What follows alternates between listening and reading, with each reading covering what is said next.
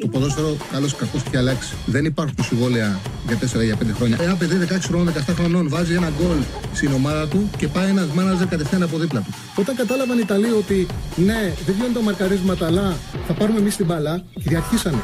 Το χέρι του βοηθού, το χέρι του το μόνο που μπορεί να κάνει να στηριχτεί και για να μην πέσει κάτω. Με το αριστερό και με το δεξί, πού το βάλει το χέρι. Το, το, το, το χέρι του θα συνεχίσει να κινείται. Το βάλει στο πισινό του.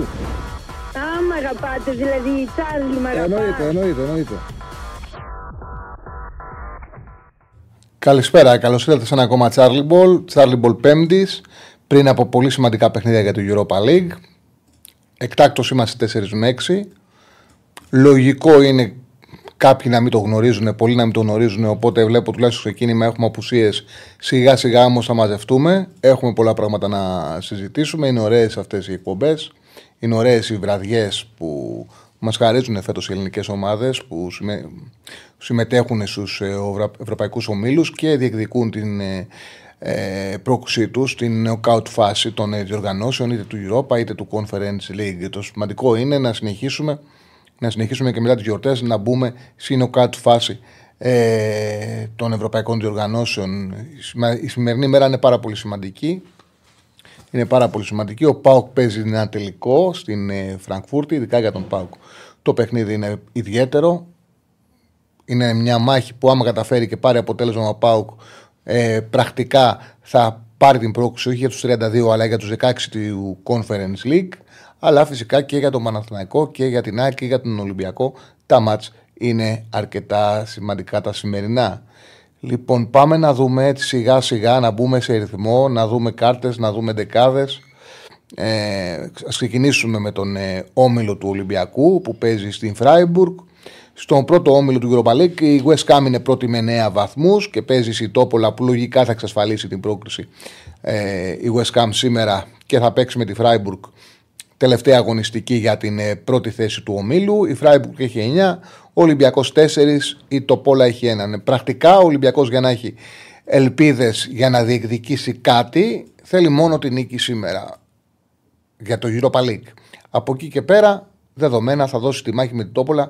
Δεν αποκλείεται αν πάρει ένα ποντάκι σήμερα και χάσει η Τόπολα από την, ε, ε από την West Ham να εξασφαλίσει την πρόκληση του στο conference από σήμερα που τώρα να είμαστε ειλικρινείς θα είναι ακραία αποτυχία για τον ε, Ολυμπιακό να αποκλείσει αυτή την ομάδα. Σε κάθε περίπτωση πάντως και ο Μαρτίνεθ χθες στις δηλώσεις ήταν πολύ αισιόδοξος. Μίλησε για σημαντική βελτίωση της ομάδας, ότι δεν έχει καμία σχέση ο τρόπος που λειτουργεί αυτή τη στιγμή η ομάδα με τον τρόπο που λειτουργούσε στο πρώτο παιχνίδι που ήταν καλύτερος από τη Φράιμπουργκ, αλλά δεν είχε ε, οργάνωση και σκληράδα πίσω και πούλησε ένα δικό του παιχνίδι. Έχει πολύ ενδιαφέρον να δούμε τι θα κάνει ο Ολυμπιακός. Αν φέρουμε στο μυαλό μας το πρώτο μάτς και ο Ολυμπιακός είναι πιο δεμένο σήμερα ε, ανασταλτικά, έχει πιθανότητες, κατά την άποψή μου, να πάρει σήμερα αποτέλεσμα. Εμείς, Στέφανε, είμαστε μαζί με τον Στέφανο Συναδεινό πάντα, το γνωρίζετε αυτό. Είμαστε μαζί με την Πετρία 65. Στέφανε, λέω να ξεκινήσουμε να βάλουμε το καθιερωμένο μας πόλ. Ποιος από τους τέσσερις πιστεύετε ότι έχει περισσότερες πιθανότητες να φτάσει σήμερα στη νίκη; Την προηγούμενη φορά. Την προηγούμενη φορά. Κέρδισε κανένας την προηγούμενη φορά; Την προηγούμενη φορά ε, δεν κέρδισε κανένας. Έτσι δεν είναι; Ε... Ο Παναγιακός ε, έχασε στη Βρετάνη. Ε, ο Ολυμπιακός έχασε ένα 0 με τη West Ham. Ο Πάοκ τα θαλάσσισε με την ε, Αμπερντίν, που ήταν καλός αλλά τα θαλάσσισε. Και η ΑΕΚ έχασε τη Μαρσέη. Οπότε ήταν ως μη γενόμενο. Ε, στα παλιότερα αυτό το οποίο υπήρχε ήταν η ομάδα που έπαιρνε το μικρότερο ποσοστό ότι θα κερδίσει να είναι αυτή που τελικά στο τέλος ε, κέρδιζε. Απλά την προηγούμενη φορά δεν κέρδισε, δεν κέρδισε κανείς. Λοιπόν, πάμε σιγά σιγά έτσι να βάλει και το πόλο Στέφανος και να αρχίζουμε. Τρέχει το πόλο τέλεια. Εγώ θα ψήφιζα. Πάω, θα βάλεις; Εγώ πάω θα βάλω. Βάλε, πάω και είναι και πιο σημαντικό. Το σέβομαι. Αν ο Ολυμπιακός παίξει όπως έπαιξε, δηλαδή με βάση την εικόνα που έχω του πρώτου παιχνιδιού, ο Ολυμπιακός μπορεί να πάρει αποτέλεσμα σήμερα τουλάχιστον να μην χάσει. Θα δούμε, εντάξει, και οι τέσσερα θα δώσουν τη μάχη τους. Λοιπόν, πάμε να δώσουμε πιθανή εντεκάδα της Φράιμπουργκ πρώτα ε, στο παιχνίδι με τον Ολυμπιακό. Ο Ατουμπόλου είναι κάτω από τα δοκάρια. Η Φράιμπουργκ είναι πολύ πιθανό να παίξει με τρεις στην, ε, στην άμυνα. Ε, Συνήθως χρησιμοποιεί ένα 3-4-2-1. Ο Σιλτίγια, ο Γκίντερ και ο Λίνχαρτ είναι τριάδα στην άμυνα. Ο Σιλτίγια είναι back που παίρνει την πλευρά. Ε, αλλά σε άμυνα με τρεις, πολύ πιθανό είναι να παίξει σαν, ε, να παίξει σαν στόπερ. Ο, Σιλ, ο Σιλτίγια σε τριάδα. Από εκεί και πέρα, ο Ντόαν που είναι εξτρεμάκι θα πάρει τη δεξιά πλευρά. Επιθετικογενής παίκτης. Ο Έγκεστάιν είναι το οχτάρι της ομάδας και ο Χέφλερ είναι το εξάρι που κρατάει πιο πολύ τη θέση του και ο Βάιξαπ θα πάει στα αριστερά. Ο Γκρίφο που είναι ο δημιουργός από τα αριστερά είναι με διαφορά ο πιο ποιοτικός παίκτης. Έχει εκπληκτικές έντρες, θέλει προσοχή. Θέλει, έχει ποιότητα συγκεκριμένο ποδοσφαιριστή. Βαράει όλα τα σημαίνα, βαράει κόρνερ, βαράει φάουλ. Έχει σέντρε, είναι ένας πάρα πολύ ποιοτικός παίκτης ο Γκρίφο. Ο Χέλερ είναι ένας γρήγορος περιφερειακός επιθετικός. Γίνεται δεύτερος φόρ. Είναι ο ποδοσφαιριστής που θα είναι πιο επικίνδυνος για την ε, Φράιμπουργκ. Άμα θες έτσι και σε αυτό το. Ε, στην, ε, δηλαδή για να γίνουμε κατανοητοί και στο τάμπλετ, στο 3-4-2-1. Ο Γκρέγκοριτς είναι ο καθαρός striker. Έχεις βάλει το τάμπλετ βάλε και το τάμπλετ. Ο Γκρέγκοριτς είναι ο καθαρός striker της ομάδας, ψηλός σεντερφόρ. Ο Γκρίφο που βγαίνει από τα αριστερά στο 3-4-2-1 είναι ένας δημιουργός, ο οποίος θέλει να έχει την μπάλα στα πόδια του. Θέλει αυτός να κάνει παιχνίδι, δεν είναι ιδιαίτερα γρήγορος, αλλά έχει ποιότητα. Και εδώ στην ε, δεξιά πλευρά ο Χέλερ είναι ο ποδοσφαιριστής που γίνεται δεύτερος επιθετικός. Ο Χέλερ είναι αυτός που γίνεται δεύτερος επιθετικός. Ο Γκρίφος ο 3-4-2-1 είναι δημιουργικός παίκτης. Και από τους μπακ, ο Ντόαν που παίζει στα δεξιά είναι το επιθετικό μπακ της ε, Φράιμπουργκ που δημιουργεί επικίνδυνα. Από το δίδυμο χαφ ο Χέλερ ανεβαίνει περισσότερο. Το οχτάρι τους, αυτός είναι το οχτάρι τους, ο Χέλερ. Και στη θέση 6 βρίσκεται ο Γκεστάιν. Δηλαδή ουσιαστικά είναι κάπως έτσι. Κάπως έτσι ο σχηματισμός, για να είμαστε πιο ακριβείς, ε, με τον ε, Σιλτίγκα το δεξί στόπερ να είναι back. Και μπορεί εδώ να γίνεται και 4-4-2, να πηγαίνει ο δεξί στόπερ να πηγαίνει back και να γίνεται 4-4-2 ο σχηματισμός. Αρκετές φορές το κάνει έτσι αλλιώς αυτό. Όλες οι ομάδες το κάνουν αυτό. Και να παίζουν έτσι, θα παίξουν 4-4-2. Δηλαδή ουσιαστικά δεν μένουν μόνιμα με τρεις, εναλλάσσονται. Λοιπόν, αυτά για την ε, Φράιμπουργκ. Να πούμε επίσης για, για τον αντίπαλο του Ολυμπιακού ε, πως Πήρε αποστολή τον Σάλαϊ. Λέγαμε χτες ότι είναι πολύ πιθανό να μην παίξει. Τελικά αποφάσισε να τον πάρει αποστολή. Είναι ένα μήνα εκτός ο Ούγκρο, ποιοτικός εξτρεμ, καλός ποδοσφαιριστής. Αν τον βρει ο Ολυμπιακός στην ροή του αγώνα, είναι επικίνδυνος. Ε, Επίσης, ο Ρελ και αυτός μπήκε στην αποστολή. Ο 21, 21 ετών ποιοτικός ποδοσφαιριστής μπήκε και αυτός στην ε, αποστολή της ε, Φράιμπουργκ. Ήταν αφίβολοι και οι δύο. Ο προπονητής είπε ότι θα τους χρησιμοποιήσει. Τέλος πάντων τους έχει πάρει αποστολή. Θα δούμε αν θα τους βρει ο Ολυμπιακός απέναντί του. Πάμε να δούμε έτσι τώρα. Πάμε στον Ολυμπιακό να δούμε πιθανή 11 του Ολυμπιακού. Φαίνεται και σε περισσότερα ρεπορτάζ ε, πλέον. Σε περισσότερα ρεπορτάζ ότι ο Ολυμπιακός θα παίξει με τριάδα. Ότι ο Ιμπόρα είναι επιλογή του προπονητή να παίξει με τρεις στην ε, άμυνα, να παίξει με τρεις στο κέντρο της άμυνας. Ε, αυτό συμβαίνει γιατί καταλαβαίνετε αν υπήρχε ο Πορόζο, ο Ολυμπιακός δεν πιστεύω ότι θα κατέβαζε τον Ιμπόρα. Από τη στιγμή που δεν υπάρχει ο Πορόζο, το Ρέτσος Ντόι είναι κοντό. Όπως είπα και πριν, ο striker της Φράιμπουργκ, ο Γκρέγκοριτ που θα παίξει, είναι ψηλός σεντερφόρ και ο Γκρίφο είναι πολύ καλός στις έντρες. Πολύ καλός στις έντρες. Θεωρώ ότι έχει μελετήσει την Φράιμπουργκ ο Μαρτίνεθ και γι' αυτό το λόγο, επειδή βλέπει ότι είναι πολύ καλά στημένα, ότι έχει έναν εκπληκτικό εκτελεστή. Γι' αυτό το λόγο θεωρεί ότι πρέπει να δώσει ύψος και χρησιμοποιεί τον ε, Ιμπόρα στο κέντρο της άμυνας για να δώσει ύψος. Ασφαλώς θα πρέπει με την τακτική του να μπορέσει να του μικρύνει τα μέτρα του Ιμπόρα για να μην τον εκθέσει με την, ε, να μην εκθέσει την ταχύτητά του που είναι αρκετά αργός. Οπότε ε, φαίνεται ότι καταλήγουμε σε αυτά που λέγαμε χθες. Φαίνεται και οι ρεπόρτερ ε, τελικά λένε ότι ο Μασούρας θα παίξει αντί για το Πονένσε. Θυμάστε την ανάλυση που είχαμε κάνει με το μάτι με τη West Ham, που εξηγούσα ότι από τη στιγμή που πηγαίνει ο Ολυμπιακός σε ένα σύστημα που έχει ε, striker έναν, το φορτούνι και έναν παίχτη, δεν μπορεί να παίζει με δύο δημιουργούς και έναν striker που δεν είναι καλός στο παιχνίδι χώρου. Πρέπει να υπάρξει ένας παίχτη με ταχύτητα και ο, ο τρόπος για να σπάσει είναι να παίξει ο Μασούρας αντί για τον Ποντένσε. Φαίνεται όλα αυτά ότι θα τα κάνει πράξη ο Μαρτίνεθ. Πασχαλάκης κατά τα δοκάρια. Ρέτσο, Ιμπόρα, Ντόι λένε όλα τα ρεπορτάζ σαν τριάδα στην άμυνα. Ο Ροντινέη με τον Ορτέγκα στις ε, πλευρές. Ο Καμαρά με τον Έσε στον άξονα. Μασούρας, Φορτούνης και Ελκαμπή σε αυτό το πλάνο με τον Ιμπόρα να είναι ο τρίτος στόπερ του Ολυμπιακού. Λοιπόν, το πρωί λέει άκουσα 4-3-3 με Αλεξανδρόπουλο. Ε, κοίταξε να δεις, ο άλλος φίλος λέει άκουσα 3-3-3-1. Εγώ που έχω διαβάσει διάφορα, που έχω διαβάσει διάφορα site, αυτό που λέει ο φίλος το 3-3-3-1, τι είναι αυτό; Ουσιαστικά είναι τριάδα στην άμυνα, Καμαρά, Έσε, Ροντινέη, Ορτέγκα και ο Μασούρας με φορτούμενο Λουκαμπέ. Αυτό φαίνεται πιο λογικό από όσο θα παίξει ο Ιμπόρα. Τώρα ο Ιμπόρα θα γίνεται κάτι μεταξύ εξαριού και στόπερ. Τρίτο, έχει αυτή τη δυνατότητα. Νομίζω το Καμαρά Έσε δεν πρόκειται να πειραχτεί. Δεν γίνεται να μην είναι ο Φορτούνης στο γήπεδο με έναν striker.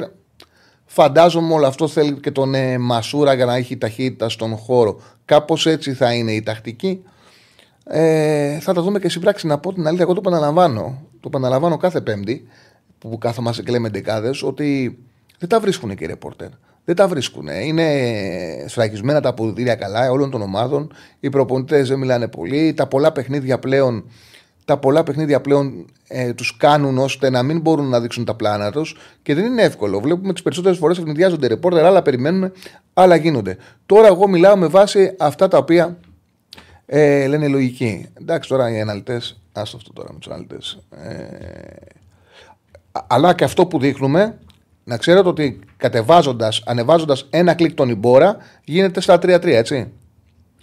Αυτό το οποίο δείχνουμε, γιατί κοιτάξτε να δείτε αυτό που δεν καταλαβαίνω που λέτε το 4-3-3, εγώ δεν είδα την εκπομπή. Αλλά ε, ακούγοντας τα ονόματα, ακούγοντας τα ονόματα, τα ονόματα σε παραπέμπουν στο 4-3-3. Όμως οι ρεπόρτερ, οι ρεπόρτερ λένε ότι ετοιμάζει τον Ιμπόρα για στόπερ. Για χαμηλά για την τριάδα. Οπότε είναι τριάδα με τον Ιμπόρα. Όπου το ξαναλέω, είναι εύκολο να παίξει ένας παίκτης ο οποίος είναι, είναι αμυντικό χαφ να παίζει ανάμεσα στο κέντρο της άμυνας και στη θέση 6. Κορεδεύουν τώρα, λέει ένας κάτι έξω για 3-3. Καλά κάνουν.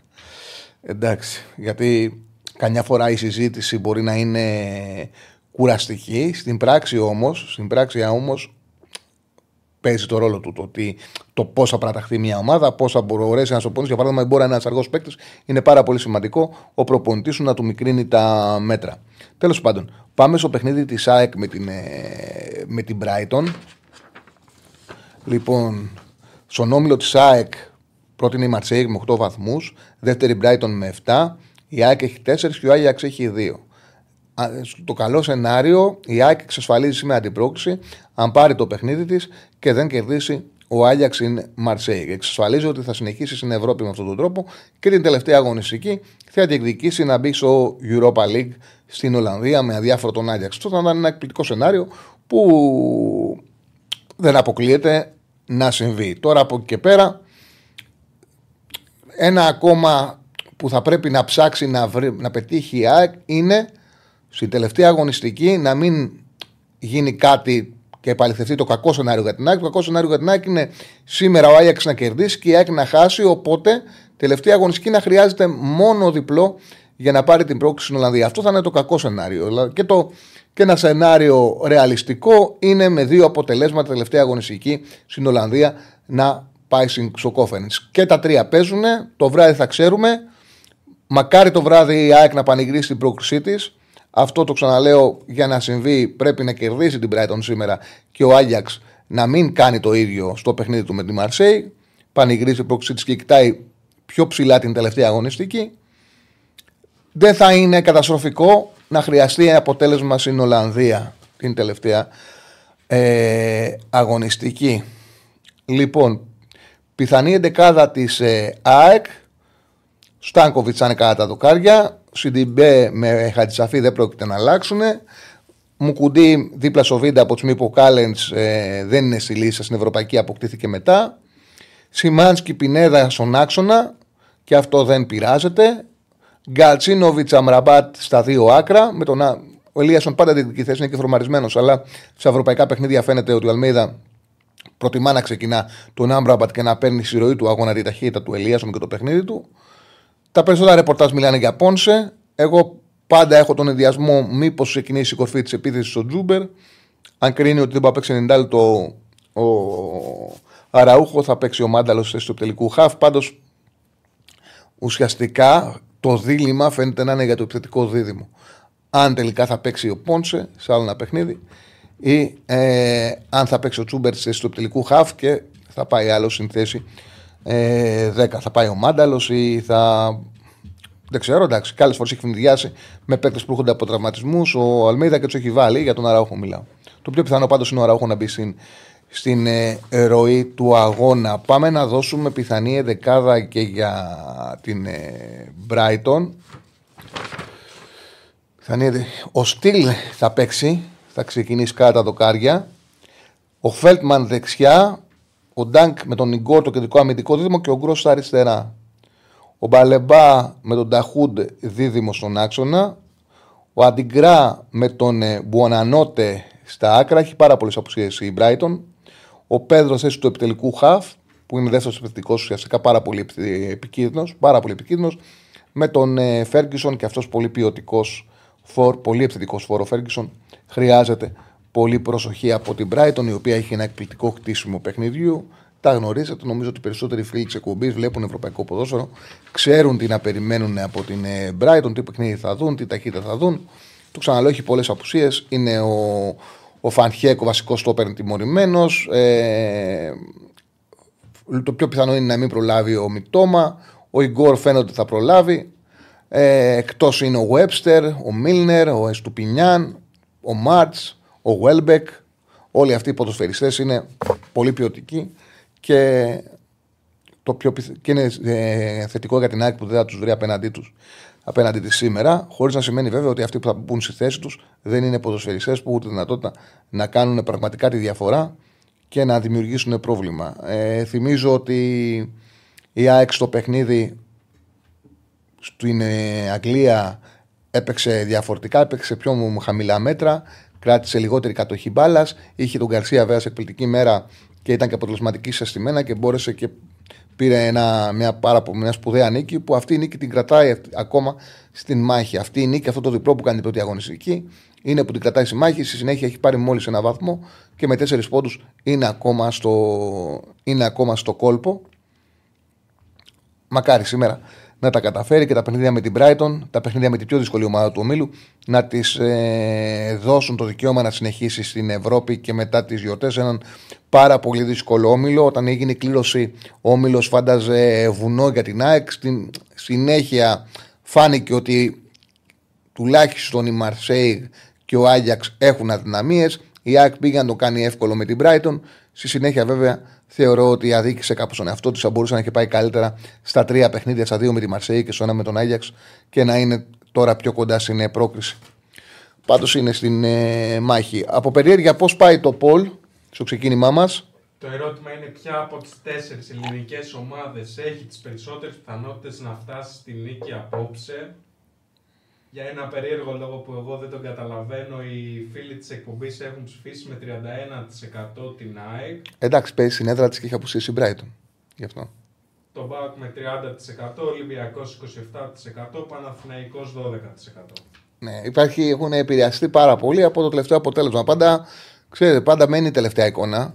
Πάντα μένει η τελευταία εικόνα στην ψυχολογία. Και αυτή τη στιγμή ο Παναναναϊκός έχει την κακή ψυχολογία. Όμως, να λέω ότι είναι θετικό γιατί η παράδοση εκπομπής τη λέει η ομάδα που παίρνει τους λιγότερους ψήφους αυτή να τα καταφέρνει.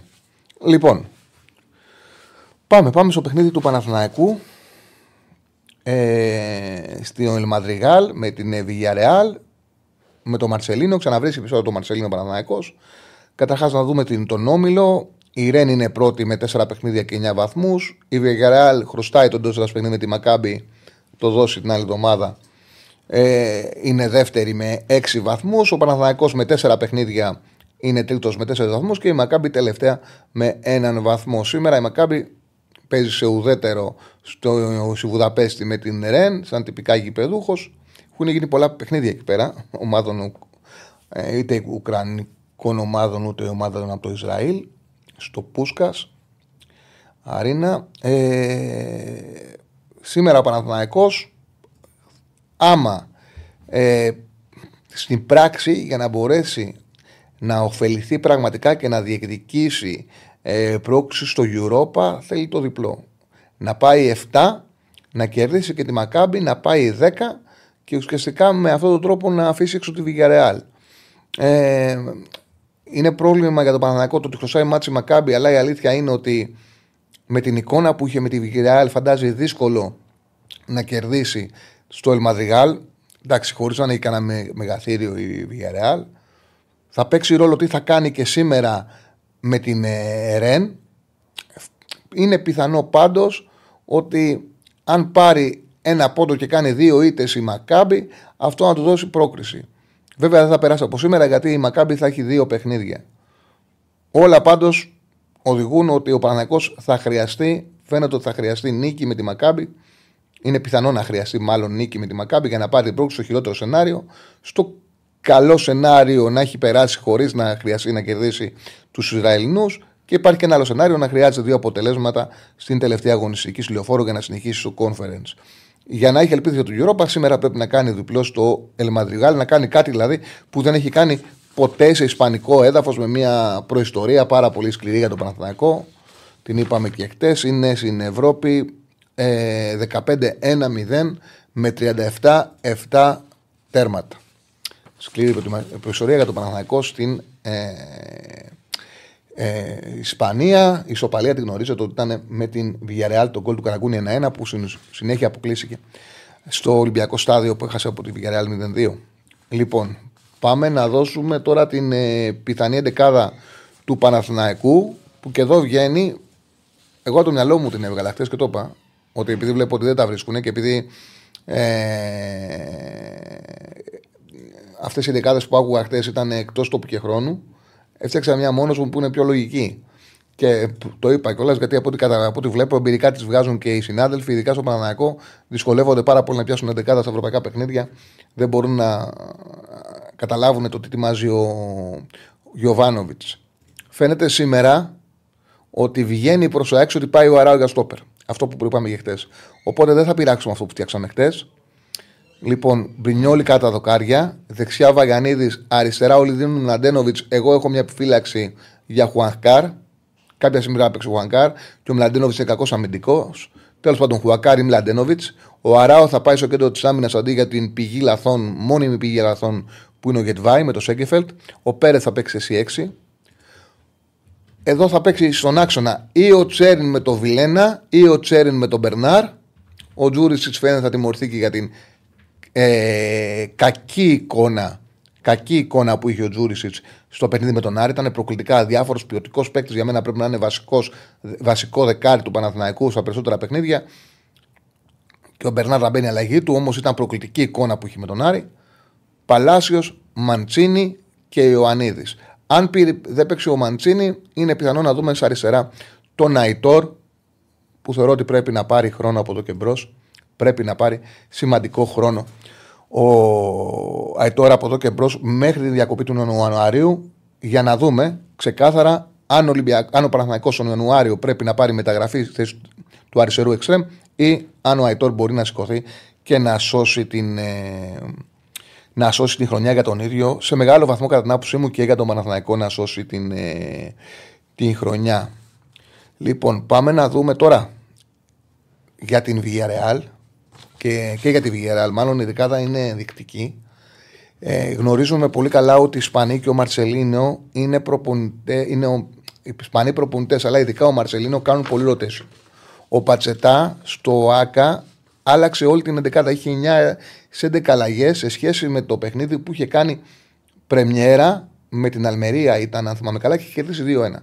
Τώρα κέρδισε τον Σασούνα στην πρεμιέρα του Πατσετά. Μπρήκε χατρίκ από τον ε, Μοράλες, τον γρήγορο φόρτης ε, Λεβάντε που παίζει χρόνια στη Λεβάντε. Έπεσε η Λεβάντε από πέρσι, πήγε στην ε, Villarreal. Δεν ανέβηκε και έμεινε στη Villarreal. Δίπλα στο Μορένο. Αυτό το επιθετικό δίδυμο είναι ένα επιθετικό δίδυμο με πάρα πολύ ένταση και πάρα πολύ ενέργεια. Πολύ γρήγορη. Δηλαδή θα χρειαστεί πολλή δουλειά από την άμυνα του Παναθηναϊκού αν τελικά παίξει αυτό το, το, το, επιθετικό δίδυμο και δεν πάει σε αλλαγές και παρουσιάσει μια χαλασμένη εντεκάδα Ε, ο Μαρσελίνο. Ο Ρέινα πάντως ήταν του φλέκας της Ευρώπης, που παίζει στην Ευρώπη στη Βιγερεάλ και δεν είχε αντανακλαστικά καλά. Εύκολα του κάνεις γκολ. Ο Παναναναϊκό πρέπει να ρισκάρει και με σουτ και με χαμηλά σε πιθανό λάθος του Ρέινα. Τον Φόη τον γνωρίζετε. Δεξί μπακ, αμυντικό δεξί μπακ. τότε να όχι κάτι το ιδιαίτερο. Ο Αλμπιόλ επίσης μεγάλο σε ηλικία μπορεί εκεί με τον Ιωαννίδη να τον οδηγήσει σε κάποιο λάθος, να παίξει την πλάτη του, να τον εκθέσει ο Παναθηναϊκός. Κουένκα με πεδράθα είναι η αμυντική τετράδα. Φεμένια στην ε, μια πλευρά, 4-4-2 κλασικό, παίζει ο Μαρσελίνο. Δεν υπάρχει πλέον κάτι άλλο για τη Villarreal. Πάντα θα παίζει 4-4-2 με αυτόν τον προπονητή. Ο Παρέχο είναι ένας παίκτης, ένα δεκάρι που παίζει στο δίδυμο του άξονα, καθαρός δημιουργός, με πολλή ποιότητα, πολύ μπάλα, αλλά εκεί δεν μαρκάρει. Υπάρχει ένα πάρα πολύ κενό στην ε, Villarreal και θα πρέπει με, ένας, με μια σκληρή τριάδα Παναθυνακό μπορεί να το εκμεταλλευτεί αυτό και να δημιουργήσει προβλήματα.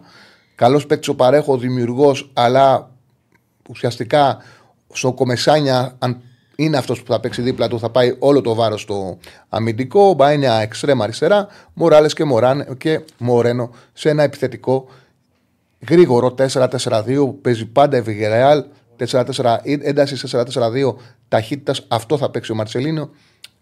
Με αυτό το σύστημα έχει πετύχει και η Βιάλ τις μεγάλες επιτυχίες της. Ταιριάζει στην ομάδα, ταιριάζει στο ρόστερ. Όμως εδώ, όταν μια ομάδα παίζει καθαρό 4-4-2 και ο ένας από τους δύο κεντρικούς χάφ είναι αργός όπως είναι ο Παρέχο, αν πας σε συμμετρία κεντρικά χάφ, αν βγάλεις εκεί σκληράδα, μπορεί να το αξιοποιήσεις, να βγάλεις κλεψίματα και να χτυπήσεις. Κοιτάξτε να δείτε. Εγώ με όποιους μιλάω σήμερα είναι είναι απεσιόδοξη για το παιχνίδι των ελληνικών ομάδων. Όμως, να είμαστε ειλικρινείς, στο αντίστοιχα πακέτα παιχνιδιών, στον πρώτο γύρο, τα είχαμε πάει πάρα πολύ καλά. Πάρα πολύ καλά. Και ο Ολυμπιακός, που ήταν η μοναδική ομάδα που έχασα από τη Φράιμπουργκ, ήταν πολύ καλύτερος από τους Γερμανούς. Δεν θα παίζουμε ούτε με την Παρσελόνα, ούτε με τη City, ούτε με τη Real. Παίζουμε Europa League, παίζουμε με ομάδες που άμα δούμε τις βαθμολογικές τους θέσεις, είναι. Ε, λοιπόν, η Brighton είναι στην 8η θέση Premier League, πολύ καλή ομάδα. Αλλά δεν είναι η Manchester City. Δεν παίζουμε Champions League. Η Freiburg είναι στην ένατη θέση του Bundesliga. Μια χαρά ομάδα είναι, αλλά δεν είναι ούτε η Bayern ούτε η Bayern Leverkusen. Η Villarreal είναι ακόμα χαμηλότερα, είναι στο 10η θέση του Ισπανικού πρωταθλήματος. Η Eintracht Φαρανφούρτη είναι στην 7η θέση του. Είναι, από όσο είπαμε, σε καλύτερη κατάσταση. Είναι στην 7η θέση του Γερμανικού πρωταθλήματος. Δηλαδή θέλω να πω, εντάξει, δεν παίζουμε ρε παιδί μου ε, με, την, ε, τέτοια, με τη Match City. Ένας φίλος λέει ότι σε μεγάλο ραδιόφωνο μέσω τη πρωτεύουσα υπόθηκε ότι ο Μπρινιόλη έχει κλείσει, ανέβασε τον λίγο αυτό. Έχει, έχει κλείσει τον Ολυμπιακό. Έχει γραφτεί σε ένα site χωρίς όνομα και έχει αφήσει να εννοηθεί κάτι τέτοιο. Δεν ξέρω κατά πόσο είναι αλήθεια. Έτσι δεν μπορούμε να ξέρουμε αυτό. Γράφονται, λέγονται. Δεν, δεν το γνωρίζω. Αυτά όλα θα τα δούμε. Όλα αυτά θα τα δούμε έχουν, αφή, ε, έχουν αφήσει τέτοια πράγματα να αιωρούνται. Μπορεί πολλές φορές γίνονται για να κάνουν κακό και σε ένα παίκτη, να κάνουν κακό σε μια ομάδα. Χωρίς ονόματα έχουν αφήσει να, να, να αιωρείται κάτι τέτοιο. Εγώ αυτό που γνωρίζω και το ξέρω καλά και θα το είπα και έγκαιρα ότι ο Μπρινιόλ θα καθυστερήσει να κλείσει γιατί αυτό που τον ενδιαφέρει το συγκεκριμένο νοδοφυλάκα είναι να πάει σε ομάδα της ΕΡΕΑ. Αυτό τον ενδιαφέρει. Τον ενδιαφέρει να βρει συμβόλαιο σε ομάδα της ΕΡΕΑ σαν βασικός αν υπάρχει μια ομάδα και γι' αυτό το λόγο δεν θα απαντούσε νωρίς σε πρόταση του Παναθηναϊκού. Γιατί εγώ δεν πιστεύω ότι ο Παναθηναϊκός αυτή τη στιγμή δεν μπορεί να του δώσει τα λεφτά τα οποία θα πάρει πάλι η ελληνική ομάδα. Μπορεί να του τα δώσει. Είναι σε μια εποχή που αυτή τη στιγμή ο Αλαφούζος μπορεί να ματσάρει την πρόταση. Οπότε το θεωρώ υπερβολικό να έχει κλείσει από τώρα στον Ολυμπιακό Μπρινιόλι. Το θεωρώ υπερβολικό για να είναι αληθινό. Είναι άποψή μου, σας λέω τώρα, εντελώς εμπειρικά. Δεν, είναι, δεν στηρίζεται από ρεπορτάζ, στηρίζεται εμπειρικά. Καθαρά εμπειρικά. Ε, δεν θα πάει τώρα ο Ολυμπιακός να του κάνει, μια, να κάνει σε Ομπινιόλη μια ξεπραγματική πρόταση που δεν μπορεί να ματσάρει τον Ολυμπιακό. Σε παρακαλώ, σου λέει μήνυμα να μην μιλάνε δίπλα. Γιατί είναι εκνευριστικό. Ε, πόσο λένε, δεν θα πάει να, να ματσάρει, να πάει να κάνει μια τόσο μεγάλη πρόταση ο Ολυμπιακός που δεν μπορεί να τη ματσάρει ο Παναγό. Εμένα μου φαίνεται, μου φαίνεται πραγματικά υπερβολικό αυτό. Ξέρω καλά ότι ο Μπρινιόλη το όνειρό του είναι να πάει και να παίξει βασικό σε μια ομάδα στην πρώτη κατηγορία. Μία φορά που ανέβηκε με την Πενεβέντο, έπαιξε κάποια παιχνίδια, δεν ήταν βασικός και αντικατάστατος. Την δεύτερη φορά που ανέβασε την Έμπολη, ήταν ο καλύτερος τερματοφύλακα τη Serie B, ψηφίστηκε στη δεύτερη κατηγορία κάτω τερματοφύλακα. Αποκτήθηκε ο Βικάριο, που τώρα παίζει στο Τότεναμ και αναγκάστηκε να, πάει, να πάρει μεταγραφή και ήρθε στο Παναθηναϊκό. Θα ήθελε να παίξει η ομάδα της πρώτης Ιταλίας και θα, και θα το πάει μακριά ώστε να μπορέσει να εξαντλήσει πιθανότητες να βρει εκεί συμβόλαιο. Αν δεν βρει, θα ασχοληθεί με τις προτάσεις τι υπόλοιπε που ο σίγουρα θα του κάνει πρόταση. Τα υπόλοιπα δεν τα ξέρω. Τα υπόλοιπα είναι περισσότερο και κατά την άποψή μου καφεϊναϊκά. Μου είπε ο Τάδε και μου είπε γιατί έτσι ήταν και γραμμένο κλασ. Τέλος πάντων. Δεν μπορεί να. Αυτά όλα θα τα, θα τα δείξει στο μέλλον, θα το δείξει και η πράξη. Α επιστρέψουμε όμως στο πολύ σημαντικό παιχνίδι που παίζει ο Πάουκ με την Άιντραχτ. Πολύ σημαντικό παιχνίδι. Δίνει ο Πάουκ με την Άιντραχτ, πραγματικά. Λοιπόν, πάμε να δείξουμε πιθανή εντεκάδα. Να δείξουμε πιθανή εντεκάδα της Άιντραχτ. Λοιπόν, κάτω από τα δοκάρια είναι ο Τραπ. Θα είναι ο Τραπ. Τριάδα στην άμυνα. Ο Τούτα, ο Πάτσο και ο, Σμόλ, και ο Σμόλτσιτς. Στη δεξιά πλευρά ο Μπούτα, ο Λάρσον με τον Σκύρι. Ο Σκύρι είχε γραφτεί κατά τον Ολυμπιακό. Ε, ψηλόλιγνο ξαροχτάρι. Καλός παίκτης. Ο Ενκουκού θα παίξει στα αριστερά. Εδώ κάνανε το, ένα λάθος. Ξέρω αν συνέβη κάτι με τον προπονητή. Μοιάζει πάρα πολύ με την ιστορία με το Σάστρε, όπου τον έχει κομμένο ο Πάοκο. Το θυμάσαι το, ο Μάξ, ο οποίος ήταν ε, τον είχε αντιμετωπίσει ο Ολυμπιακός ε, σαν παίκτη της Αϊνχόβεν. Ε, Πάρα πολύ καλό back πολύ ποιοτικό back Ε, δεν τον έβαλαν αποστολή και είναι ο καλύτερος back που διαθέτει η Eintracht. Δεν τον βάλανε αποστολή, δεν τον βάλανε στην ευρωπαϊκή λίστα. Ο καλύτερος back που διαθέτει η Eintracht. Ε, παίζει όλα τα παιχνίδια του πρωταθλήματος και δεν έχει στη λίστα. Και για παράδειγμα, θα παίξει ένας πολύ κατώτερος του, ο Ενκουκού. Και εδώ ο Σαΐμπι είναι ο δημιουργός, ο παίκτης που παίρνει περισσότερο την μπάλα. Ο Κνάουφ που θα παίξει δίπλα είναι ο γρήγορος που δίνει πλάτος. Και υπάρχει και η επιλογή του Γκέτσε, που όλοι τον γνωρίζουμε, μεγάλος πλέον σε ηλικία, με τον Μαρμούς, ο οποίος ο Μαρμούς, ο, ο Αιγύπτιος, είναι ένας αυτή τη στιγμή θεωρείται ο καλύτερος Αιγύπτιος μετά τον Σαλάχ, που ποδοσφαιριστής, ο οποίος πραγματικά είναι πολύ επικίνδυνος για τον Πάουκ και θέλει προσοχή ο τρόπος που παίζει ε, άμα θες πάμε λίγο στο τάμπλετ για να το εξηγήσω τι εννοώ. Βεβαίως.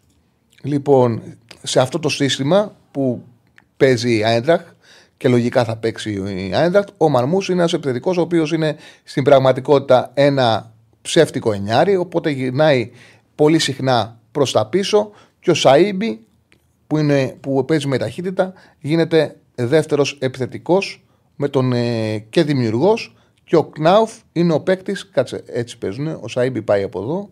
Ο Κνάουφ παίζει από εδώ. Ο Κνάουφ είναι αυτός που δίνει πλάτος. Είναι ο Εξρέμ που δίνει πλάτος. Ο, κάνει, ο Μαρμού κάνει αυτή την κίνηση προς τα πίσω πάρα πολύ συχνά και γι' αυτό το λόγο λέω συνέχεια ότι εδώ θα πρέπει να έχει αμυντικό χαφ ο Πάουκ. Δηλαδή εδώ χρειάζεται να έχει το τσιγκάρα για να μπορέσει να αντιμετωπίσει αυτή την κίνηση που κάνει ο Αιγύπτιος προς τα πίσω και να τον παίξει και να τον αντιμετωπίσει. Αν παίξει όπως λένε τα ρεπορτάζ στα αριστερά ο Κνάουφ εδώ θα χρειαστεί, είναι πολύ γρήγορος ποδοσφαιριστής, εδώ θα χρειαστεί ε, να πάρει κάποιος το πλάτος του και από την απέναντι πλευρά, από την απέναντι πλευρά ο Σαϊμπή είναι δημιουργός. Παίζει εσωτερικά. Και οι δύο και εδώ το δίδυμο, η τριάδα γενικά να ξέρετε ότι αλλάζει. Δηλαδή μπορεί να πάει και δεξιά πολύ συχνά, να πάει και δεξιά ο Κνάουφ, να πάει αριστερά από την άλλη πλευρά ο Σαΐμπι, αλλάζει γενικά. Και ο Σέντερφορ, ο Μαρμού, είναι ο παίκτης ο οποίος για να κάνει επίθεση η Άιντα θα κουπάει πάρα πολύ μπάλα πάνω του. Πάρα πολύ μπάλα πάνω του για να κάνει επίθεση και συνεργασίες. Ε, ουσιαστικά αυτό με, το πρόβλημα με τον ε, Κολομουανί που έφυγε του κατάφερε να το λύσει με τον Μαρμούς. Δηλαδή άλλαξε τον τρόπο που παίζει η Άιντραχτ. Σταμάτησαν να παίζουν επειδή βασανιστήκαν σε από τα παιχνίδια. Θυμίζω στα πρώτα έξι παιχνίδια η Άιντρακτ είχε βάλει 4 γκολ. Και στα υπόλοιπα έξι από τη στιγμή που αποφάσισαν, κατέληξε ο προπονητής ότι θα πάμε με center for το Μαρμούς. Η Άιντρακτ αρχίζει να σκοράρει, αρχίζει να έχει επιθετικότητα και έχει βάλει στα υπόλοιπα έξι παιχνίδια 14 γκολ. Τους άλλαξε αρκετά το παιχνίδι. Αναγκάστηκε να αλλάξει φιλοσοφία η Άιντρακτ και πλέον λειτουργεί με αυτή τη τριάδα Σαΐμπι, Κνάουφ και Μαρμούς χωρίς να αποκλείεται να παίξει Ο Γκέτσε, αν παίξει ο Γκέτσε, το πιο πιθανό είναι να παίξει στη θέση του Κνάουφ. Ξαναλέω, ο Κνάουφ πλάτος και ταχύτητα. Ο Σαΐμπι δημιουργία. Μοιάζουν πάρα πολύ Άιντραχτ με ε, Φράιμπουργκ στη λογική που παίζουν. Μοιάζουν αρκετά, αρκετά. Γιατί ουσιαστικά εφαρμόζουν συστήματα με τρεις συνάμυνα, ξεκινάνε με τρεις συνάμυνα, παίζουν 3-4-2-1 και οι δύο ομάδες έχουν έναν γρήγορο επιθετικό και έναν δημιουργό. Η διαφορά βέβαια είναι ότι η Φράιμπουργκ έχει τον Γκρέγκοριτ, striker καθαρό, ενώ με την απουσία του, με την αποχώρηση του Κολομουανί έχει πάει στο Μαρμούς, δεν έχει striker η, η Άιντρακτ παίζει με το Μαρμούς, παίζει με ένα τελείως διαφορετικό επιθετικό που θα κουράσει την άμυνα του Πάου και είναι λάθος όταν φεύγει από την περιοχή και πάει πιο πίσω να, να τραβάει τα στόπερ. Είναι πολύ επικίνδυνο να σου, τραβήξει, να σου τραβάει τα στόπερ ένας επιθετικός που παίζει σαν ψεύτικο νιάρι. Όταν βγαίνει προς τα πίσω, εδώ θα πρέπει να τον παίρνει αμυντικό χαφ. Τον ε, Μαρμούς. Θα πρέπει να τον αφήνουν τα στόπερ να μην παρασύρονται και να τον παίρνει αμυντικό χαφ. Θεωρώ ότι ο Λουτσέσκου τα έχει μελετήσει όλα αυτά και θα ετοιμάσει την ομάδα του σωστά για να αντιμετωπίσει την ε, Πάμε. Το έκανε έτσι αγιο από το παιχνίδι. Πάμε στην ε, 11, πιθανή, μια πιθανή 11 του Πάου, γιατί το ξαναλέω δεν είναι και εύκολα να βρούμε τι επιλογέ των προπονητών. Λοιπόν, Κοτάρσκι κατά δοκάρια. Επίσης, να θυμίσουμε ότι ο Πάουκ έχει πολύ καλή προϊστορία στην ε, Γερμανία. 1-3-1 το ρεκόρ και 4-3 τα τέρματα. 4-3 τα τέρματα. Έχει κάνει μόλις μια ήττα σε πέντε παιχνίδια. Λοιπόν, Κοτάρσκι κατά δοκάρια. Ο Ήβια Ειρήνια και Τζιώρα στα δεξιά. Η Ενκόκ και Τζιώρα στο κέντρο της άμυνας. Κουλιεράκης ε, είναι η βάση, σαν στόπερ. Ο Ράφα Σουάρες αριστερά. Παμπά δεν πρόλαβε, δεν αποστολή. Και από εκεί και πέρα, με η Τέι Τσιγκάρα σε 6. Εγώ βάζω το Τσιγκάρα γιατί τον χρειάζεται. Ο Σντόεφ, χωρίς να αποκλείεται να παίξει ο Σβάμπ, απλά ο Σντόεφ είναι φορμαρισμένος στο τελευταίο διάστημα και έχει καλά παιχνίδια.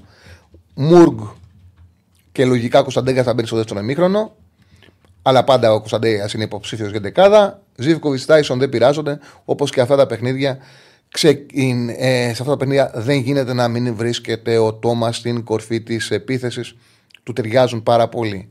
Γιατί ξεκίνησαμε νωρίς, απάντησε για να βγει ο ραγκάτη 6, γιατί δεν έχει νόημα να κάνει ο ραγκάτη εκπομπή όταν θα έχει τα παιχνίδια. Ε, όταν θα έχει τα παιχνίδια. Να θυμίσω ότι και Δευτέρα θα είμαστε 4, 4 με 6, γιατί 6 ώρα παίζει ο Πάοκ, έχει αγώνα Super League. Δεν είναι ωραίο να πέφτουμε πάνω σε παιχνίδια. Εμάς ο ρόλος μας είναι όταν δεν έχει παιχνίδια να μιλάμε για αυτά, όχι την ώρα που έχει παιχνίδια να καθόμαστε και να κάνουμε εκπομπή, είναι χαζό. Οπότε τη Δευτέρα θα είμαστε μαζί και τη Δευτέρα θα είμαστε μαζί στις 4. Να μην το ξεχνάμε. Λοιπόν, οπότε εγώ το καθήκον μου το έκανα, σαν τα ανέλησα τα τέσσερα παιχνίδια. Πάμε σιγά σιγά να ανοίξουμε και γραμμές, έφανε; Βεβαίως. 2-10-22-05-444 το τηλεφωνικό μας κέντρο. 2-10-22-05-444 να ανοίξουμε γραμμές. Όποιο θέλει να καλέσει να συζητήσουμε για τα παιχνίδια. Μου λες όταν έχουμε γραμμές. Λοιπόν, οι επιλογές λέει ο φίλος για στόπερ είναι Κόκ και Τζόρα. Κανένα άλλο συλλογικό ποδοσφαίρι δεν έχει. Ο Πάουκ να παίξει στόπερ. Αυτή δεν είναι. Έχει κάποιον άλλον. Ε, δεν αποκλείεται να ξαναδούμε το δίδυμο και Τζιώρα Κουλεράκη που πήγε πολύ καλά στο Καρισκάκης. Πήγε πολύ καλά στο Καρισκάκης και δεν το ξαναδάμε από τότε. Έτσι. Ε, είναι πολύ πιθανό για μένα να παίξει σήμερα αυτό το δίδυμο. Θα μου πεις βέβαια πώς αντιμετωπίσει τώρα ο Βιεϊρίνια τη ταχύτητα που θα έχει στην πλευρά του όταν πέφτει στην πλευρά του ο πολύ γρήγορος εξτρέμ που έχει η Άιντραχτ. Αυτό είναι ένα ζήτημα. Είναι ένα ζήτημα το οποίο θα δούμε αν θα μπορέσει να το καλύψει. Πώς θα το καλύψει, ή αν δεν παίξει τελικά αυτός. Γιατί ο Κνάουφ είναι πάρα πολύ γρήγορος εξτρέμ, εξτρέμ ταχύτητας, όπου του αρέσει να παίζει στο χώρο, του αρέσει να πηγαίνει στο ένας με έναν και θα είναι ένα θέμα το πώς θα το αντιμετωπίσει αυτό ο Βιερίνια αν θα παίξει. Πάμε στον κόσμο που κάλεσε. Πάμε στον πρώτο. Χαίρετε. Γεια σου, Τσάρλι. Καλησπέρα. Κώστας από Θεσσαλονίκη. Γεια σου, Κώστα. Τι κάνεις; Πολύ καλά. Τι ετοιμασίες έχεις κάνει για το σημερινό πούμε... παιχνίδι; Ε, ξαναπες λίγο.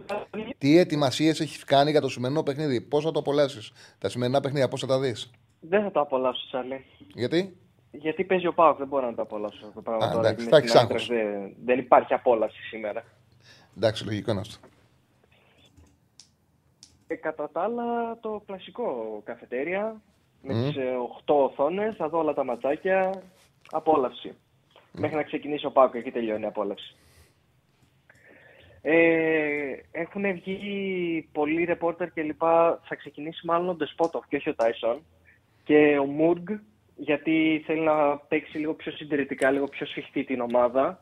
Τον Μουργκ τον έχω βάλει και εγώ. Δεν νομίζω ότι υπάρχει περίπτωση να μην βάλει τον Τάισον. Θα μου κάνει τρομερή εντύπωση. Ε, Τώρα, αν θέλει να δώσει ένα μεγάλο παιχνίδι στον ε, Ντεσπότοφ, οκ, καλός παίκτης είναι, αλλά ο Τάισον στην κατάσταση που βρίσκεται είναι τεράστιο όπλο για τον Πάουκ. Νομίζω, Τσάρλι, ότι ο Λουτσέσκου θέλει να πάει στη λογική ότι θέλει να παίξει σφιχτά το παιχνίδι και αν του στραβώσει να πετάξει μέσα Τάισον Κωνσταντέλια σαν power subs και να βγει μπαμ στην επίθεση full. Συν ότι λογικά θα θέλει να κρατήσει αυτούς τους δύο όσο πιο φρέσκους γίνεται ώστε να τους πετάξει προς το τέλος. Δε- ε, μπορεί να κάνω λάθος, δεν πιστεύω ότι θα παίξει ο Τάισον. Θα δούμε, πιστεύω θα παίξει με τον Τάισον. Θα μου κάνει εντύπωση να Δηλαδή- παίξει ο Τάισον. Πήρε, τον Ντεσπότοφ, πήρε μαζί του και τον Ντεσπότοφ στην ε, συνέντευξη. Ο Λουτσέσκου δεν έχει κάνει ποτέ συνέντευξη με παίκτη που δεν έπαιξε. Οκ, εντάξει, το σέβομαι, το σέβομαι. Ε, απλά ε, δεν ξέρω, είναι τόσο χρήσιμος ποδοσφαιριστής για αυτά τα μάτς που θα μου κάνει έκπληξη, αλλά οκ, πολλές φορές κάνουν οι προπονητές πράγματα τα οποία δεν μπορεί να τα. Δεν, δεν τα φαντάζεσαι πριν. Σωστή πληροφορία είναι αυτή που λες, ότι έπαιξε ο πήγε ο Ντεσπότοφ στην ε, συνέντευξη. Όπως επίσης και ο Ντεσπότοφ είναι ένας ποδοσφαιριστής, μια μεταγραφή που έχει κάνει ο Πάουκ, που θα πρέπει κάποια στιγμή να πάρει και ένα μεγάλο παιχνίδι. Επίσης, νομίζω ότι θέλει και τα στημένα του. Το ότι έχει τρομερά στημένα ο Ντεσπότοφ. Δηλαδή θα προσπαθήσει να χτυπήσει και από εκεί πολύ ο, ο Πάοκ. Έτσι νομίζω ότι το βλέπει ο Λουτσέσκου. Τώρα πίσω Πουλιαράκης και Τζιόρα θα είναι. Λογικά Βιερίνια και από πάνω Σοάρες. Δεν έχουμε άλλη επιλογή έτσι κι αλλιώς. Το ότι δεν παίζει ο Μπάμπα εμένα με τρομάζει, να είμαι ειλικρινής. Με φοβίζει λίγο. Αλλά τι να κάνουμε, δεν πρόλαβε. Δεν πρόλαβε. Εγώ περίμενα να, εγώ να είμαι ειλικρινής. Πίστευα ότι είναι και λίγο μούφα, ότι δεν έχει τραυματιστεί πραγματικά. Για να, γιατί έχει μαλώσει τον πρίζουνε στην εθνική και ήθελε δικαιολογία για να μην πάει. Δηλαδή είχα λίγο μια τέτοια στραβοστομιά στο μυαλό μου, μια ελπίδα. Αλλά τελικά όχι, δεν έκανε ψέματα, είχε όντως τραυματιστεί, οπότε... Καμιά φορά απλά δεν είναι πολύ σημαντικός ο τραυματισμός. Απλά επειδή έχει πρόβλημα, θέλουν να το προστατεύσουν και γι' αυτό το λόγο ε, κάνουν το πρόβλημα, παρουσιάζουν μεγαλύτερο το πρόβλημα για να μην πάει στην εθνική. Συμβαίνει πάρα πολύ συχνά και αφήνουν και ένα παιχνίδι επίτηδες ώστε να μην δημιουργήσουν κάποιο φόβο. Ένας ο οποίος είχε για παράδειγμα θλάση να πάθει κάποια επιτροπή, έναν τον οποίο το φοβούνται ότι είναι πολύ κουρασμένος να πάθει κάποιο τραυματισμό. Συμβαίνουν αυτά συνεννόηση με τους παίκτες να βγάζουν παραμονές ε, κλήσεων εθνικών ότι έχει κάποιο προβληματάκι μεγαλύτερο από ό,τι έχει. Αυτό που πρότεινες, που έλεγες ότι έπρεπε να κάνει και η ΑΕΚ με τον Λιβάη, Το Λιβάη. και αλλά Ε, δεν το βέβαια. κάνανε. Ε, βέβαια. Κατά τα άλλα, πολύ άγχος. Πολύ άγχος για το μάτς. Εγώ πιστεύω ότι η ΑΕΚ θα κερδίσει. Δεν θα, περά... δεν θα περάσει η Brighton. Έχει πάρα πολλά προβλήματα. Έχει, ναι, και η εντεκάδα της είναι δυνατή. Ε, Καλή παίκτες δεν είναι δυνατή η εντεκάδα. Δεν είναι η πιο δυνατή εντεκάδα της. Τσάρλι, το έχω προσέξει αυτό επειδή βλέπω πολύ Premier League. Είναι κάτι το οποίο έχουν όλες οι ομάδες σχεδόν της Premier League. Έχουν πάρα πολλούς τραυματισμούς. Πάρα πολλούς τραυματισμούς όλες οι ομάδες. Δηλαδή είναι 4-5 ομάδες στην Premier League που αυτή τη στιγμή τους λείπουν 10 παίκτες. Μην το λες εμένα. Εμείς ψάχνουμε να βρούμε παίκτες για το φάνταση για να φτιάξουμε ομάδα και δεν βρίσκουμε. Ε, που, δεν είναι, μην το λες εμένα, τα ξέρω. Ε, αυτό ίσως να σηκώνει και λίγο συζήτηση για το ότι τα παιχνίδια παρά είναι πολλά. Ε, δεν ξέρω, δηλαδή κα- κάτι πρέπει να γίνει, πιστεύω. Α, αυτά, Τσάρλι, πολύ άγχος. Μακάρι να πάνε όλοι καλά, να πάνε όλες οι ομάδες καλά. Εγώ πιστεύω ότι την έκπληξη τη μεγάλη σήμερα θα την κάνει ο Ολυμπιακός. Πιστεύω ότι θα πάει και θα πάρει αποτέλεσμα στη Φράιμπουργκ. Για μας δεν το μιλάω, δεν θέλω να το μιλήσω. Μίλησα και την ΑΕΚ. Ο Παναθηναϊκός νομίζω έχει το πιο δύσκολο ε, έργο από όλους. Από όλους. Εγώ πιστεύω ότι είναι καλό το ότι και οι τέσσερις ομάδες σήμερα είναι outsider και οι τέσσερις, καμία όμως από τους τέσσερις δεν παίζει αυτή τη στιγμή με μια ομάδα που είναι θηρίο και καμία από τους τέσσερις δεν παίζει με μια ομάδα που είναι σε καλύτερά της. Δηλαδή και η Villarreal το λένε όλοι επειδή την άλλαξε προπονητή ε, και επειδή έβαλε τρία στην Σασούνα. Ψεύτικο αποτέλεσμα ήταν, δεν ήταν καλή με την Οσασούνα. Και μ, η Villarreal παίζει όλο τον χρόνο πάρα πολύ άσχημα για να είναι ευχόβητρο. Δεν λέω ότι ο Παναθηναϊκός που με 10 παίκτες έφαγε 3 από τη Ρεν είναι φαβόρ να πάρει αποτέλεσμα. Αλλά επειδή δεν τον υπολογίζουν, αν παίξει σωστά, μπορεί κάτι να πάρει. Αν παίξει σφιχτά, είναι δεμένος, δεν επαναλάβει τα λάθη που έγιναν στα προηγούμενα μάτς, μπορεί κάτι να πάρει. Δεν παίζει με μεγαθύριο. Αυτό πιστεύω και για τους τέσσερις. Θα δούμε. Μακάρι. Μακάρι θα πω. Το αφήνω εκεί. Καλή συνέχεια από μένα. Κάντε ό,τι Να είσαι like. καλά. Και γεια σου Πεχτάρα Στέφανα. Γεια σου Μάγκα. Να είσαι καλά, Κώστας. Ευχαριστούμε πάρα πολύ. Πάμε στον κόσμο που περιμένει. Πάμε στον επόμενο. Χαίρετε. Χαιρετισμού στο φίλο του Τέλη των 77 για τα καλά του λόγια. Τον ευχαριστώ πάρα πολύ. Έλα, φίλε. Καλησπέρα, Κλέαρχος από Ολλανδία. Γεια σου, Κλέαρχη. Πήρα να. συ- Είχα σκοπό να σε πάρω αρκετές μέρες, αλλά και έτυχε τέλος πάντων να μπορέσω σήμερα. Ήθελα να σου πω εδώ και αρκετές μέρες, βασικά πριν καν γίνει το ταμά Σαββατοκύριακο, Μμμ. ότι. Ξέρεις, ξέρεις ότι είμαι Παναθηναϊκός και μάλιστα μπορώ να πω και άρρωστος. Αλλά δεν μπορώ να μην αναγνωρίσω το πόσο καλός προπονητής είναι και πόσο καλή δουλειά κάνει ο Λουτσέσκου στον Πάο.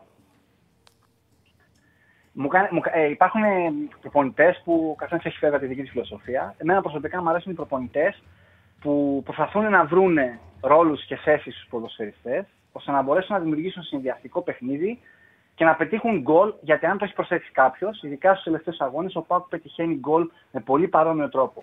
Με build-up, με αυτό που λέμε τριγωνομετρία, δεν, ε, δεν, δεν παράγει ποδόσφαιρο μέσα από πολύ ψηλή, πολύ ψηλή ταχύτητα να βγεις στις κόντρε, να δεις αντιπιθέσεις, τουλάχιστον στα μικρά παιχνίδια. Στα μικρά παιχνίδια Το παράγει τελευταίο, ποδόσφαιρο. διάστημα, το τελευταίο διάστημα παίζεις στον χώρο. Δηλαδή, άμα δεις και το παιχνίδι με τον Πανσεραϊκό ε, ο, και η προσπάθεια που κάνει για επιθέσεις, προσπαθεί πλέον ο Πάο ενώ δεν το έκανε. Δηλαδή, δίνει την μπάλα στον Τάισον και τρέχει. Δίνει την μπάλα στον Κωνσταντέλια και, τον, ε, και απελευθερώνεται. Έχει αρχίσει τελευταία μάτια κάτι το οποίο δεν έκανε ο Λουτσέσκου να το κάνει και να του βγαίνει. Θα σου πω. Ε, στο μάτσο Καρασιάς, για παράδειγμα, εγώ που είδα τουλάχιστον τα δύο γκολ του Παπ, τα βάλε, τα βάλε απέναντι σε όλο στο οργανωμένη Όχι, άμυνα. όχι. Οχτώ- Ε, οχτώ λέω- αμυντικούς είχε ο Ολυμπιακός. Όχι, όχι. Μη- Λέω για το μάτσο με το τελευταίο, για παράδειγμα, του Πανσεραϊκό. Ναι, στο, για, εγώ δεν μιλάω για το τελευταίο. Εγώ μιλάω για το τι βλέπω στη, Α, στη α. διάρκεια πώς προχωράει στη σεζόν. Λοιπόν, έχει καταφέρει και έχει βρει ρόλο στο Μουργκ. Ένα παίχτη που στην ουσία μπορώ να πω ότι περισσότερο τον, τον λιδωρούσαμε. Η πραγματικότητα αυτή είναι. Έχει βρει ρόλο στον ποδοσφαιριστή. Ε, ε, μα- ε, για μένα είναι σωστό ότι ο Κωνσταντέλιας δεν ξεκινάει βασικός, αλλά στην ουσία τον φέρνει από τον πάγκο. Παρ' όλα αυτά του δίνει ποιοτικά λεπτά. Και ο παίχτη Όχι, και σε, σε, και σε κάποια μάτια ξεκινάει. Δηλαδή, σε κάποια μάτια ξεκινάει, σε κάποια μάτια ξεκινάει από τον πάγκο, του ψάχνει. Το ψάχνει. Και πιστεύω ότι κάνει και το σωστό. Δεν είναι, είναι, θα ήταν λάθος να ξεκινάει τον ποδοσφαιριστή σε κάθε μάτι, ειδικά από τη στιγμή που μπορεί να βάλει τον Τάισον, ο οποίος κάνει αυτά τα οποία κάνει φέτος.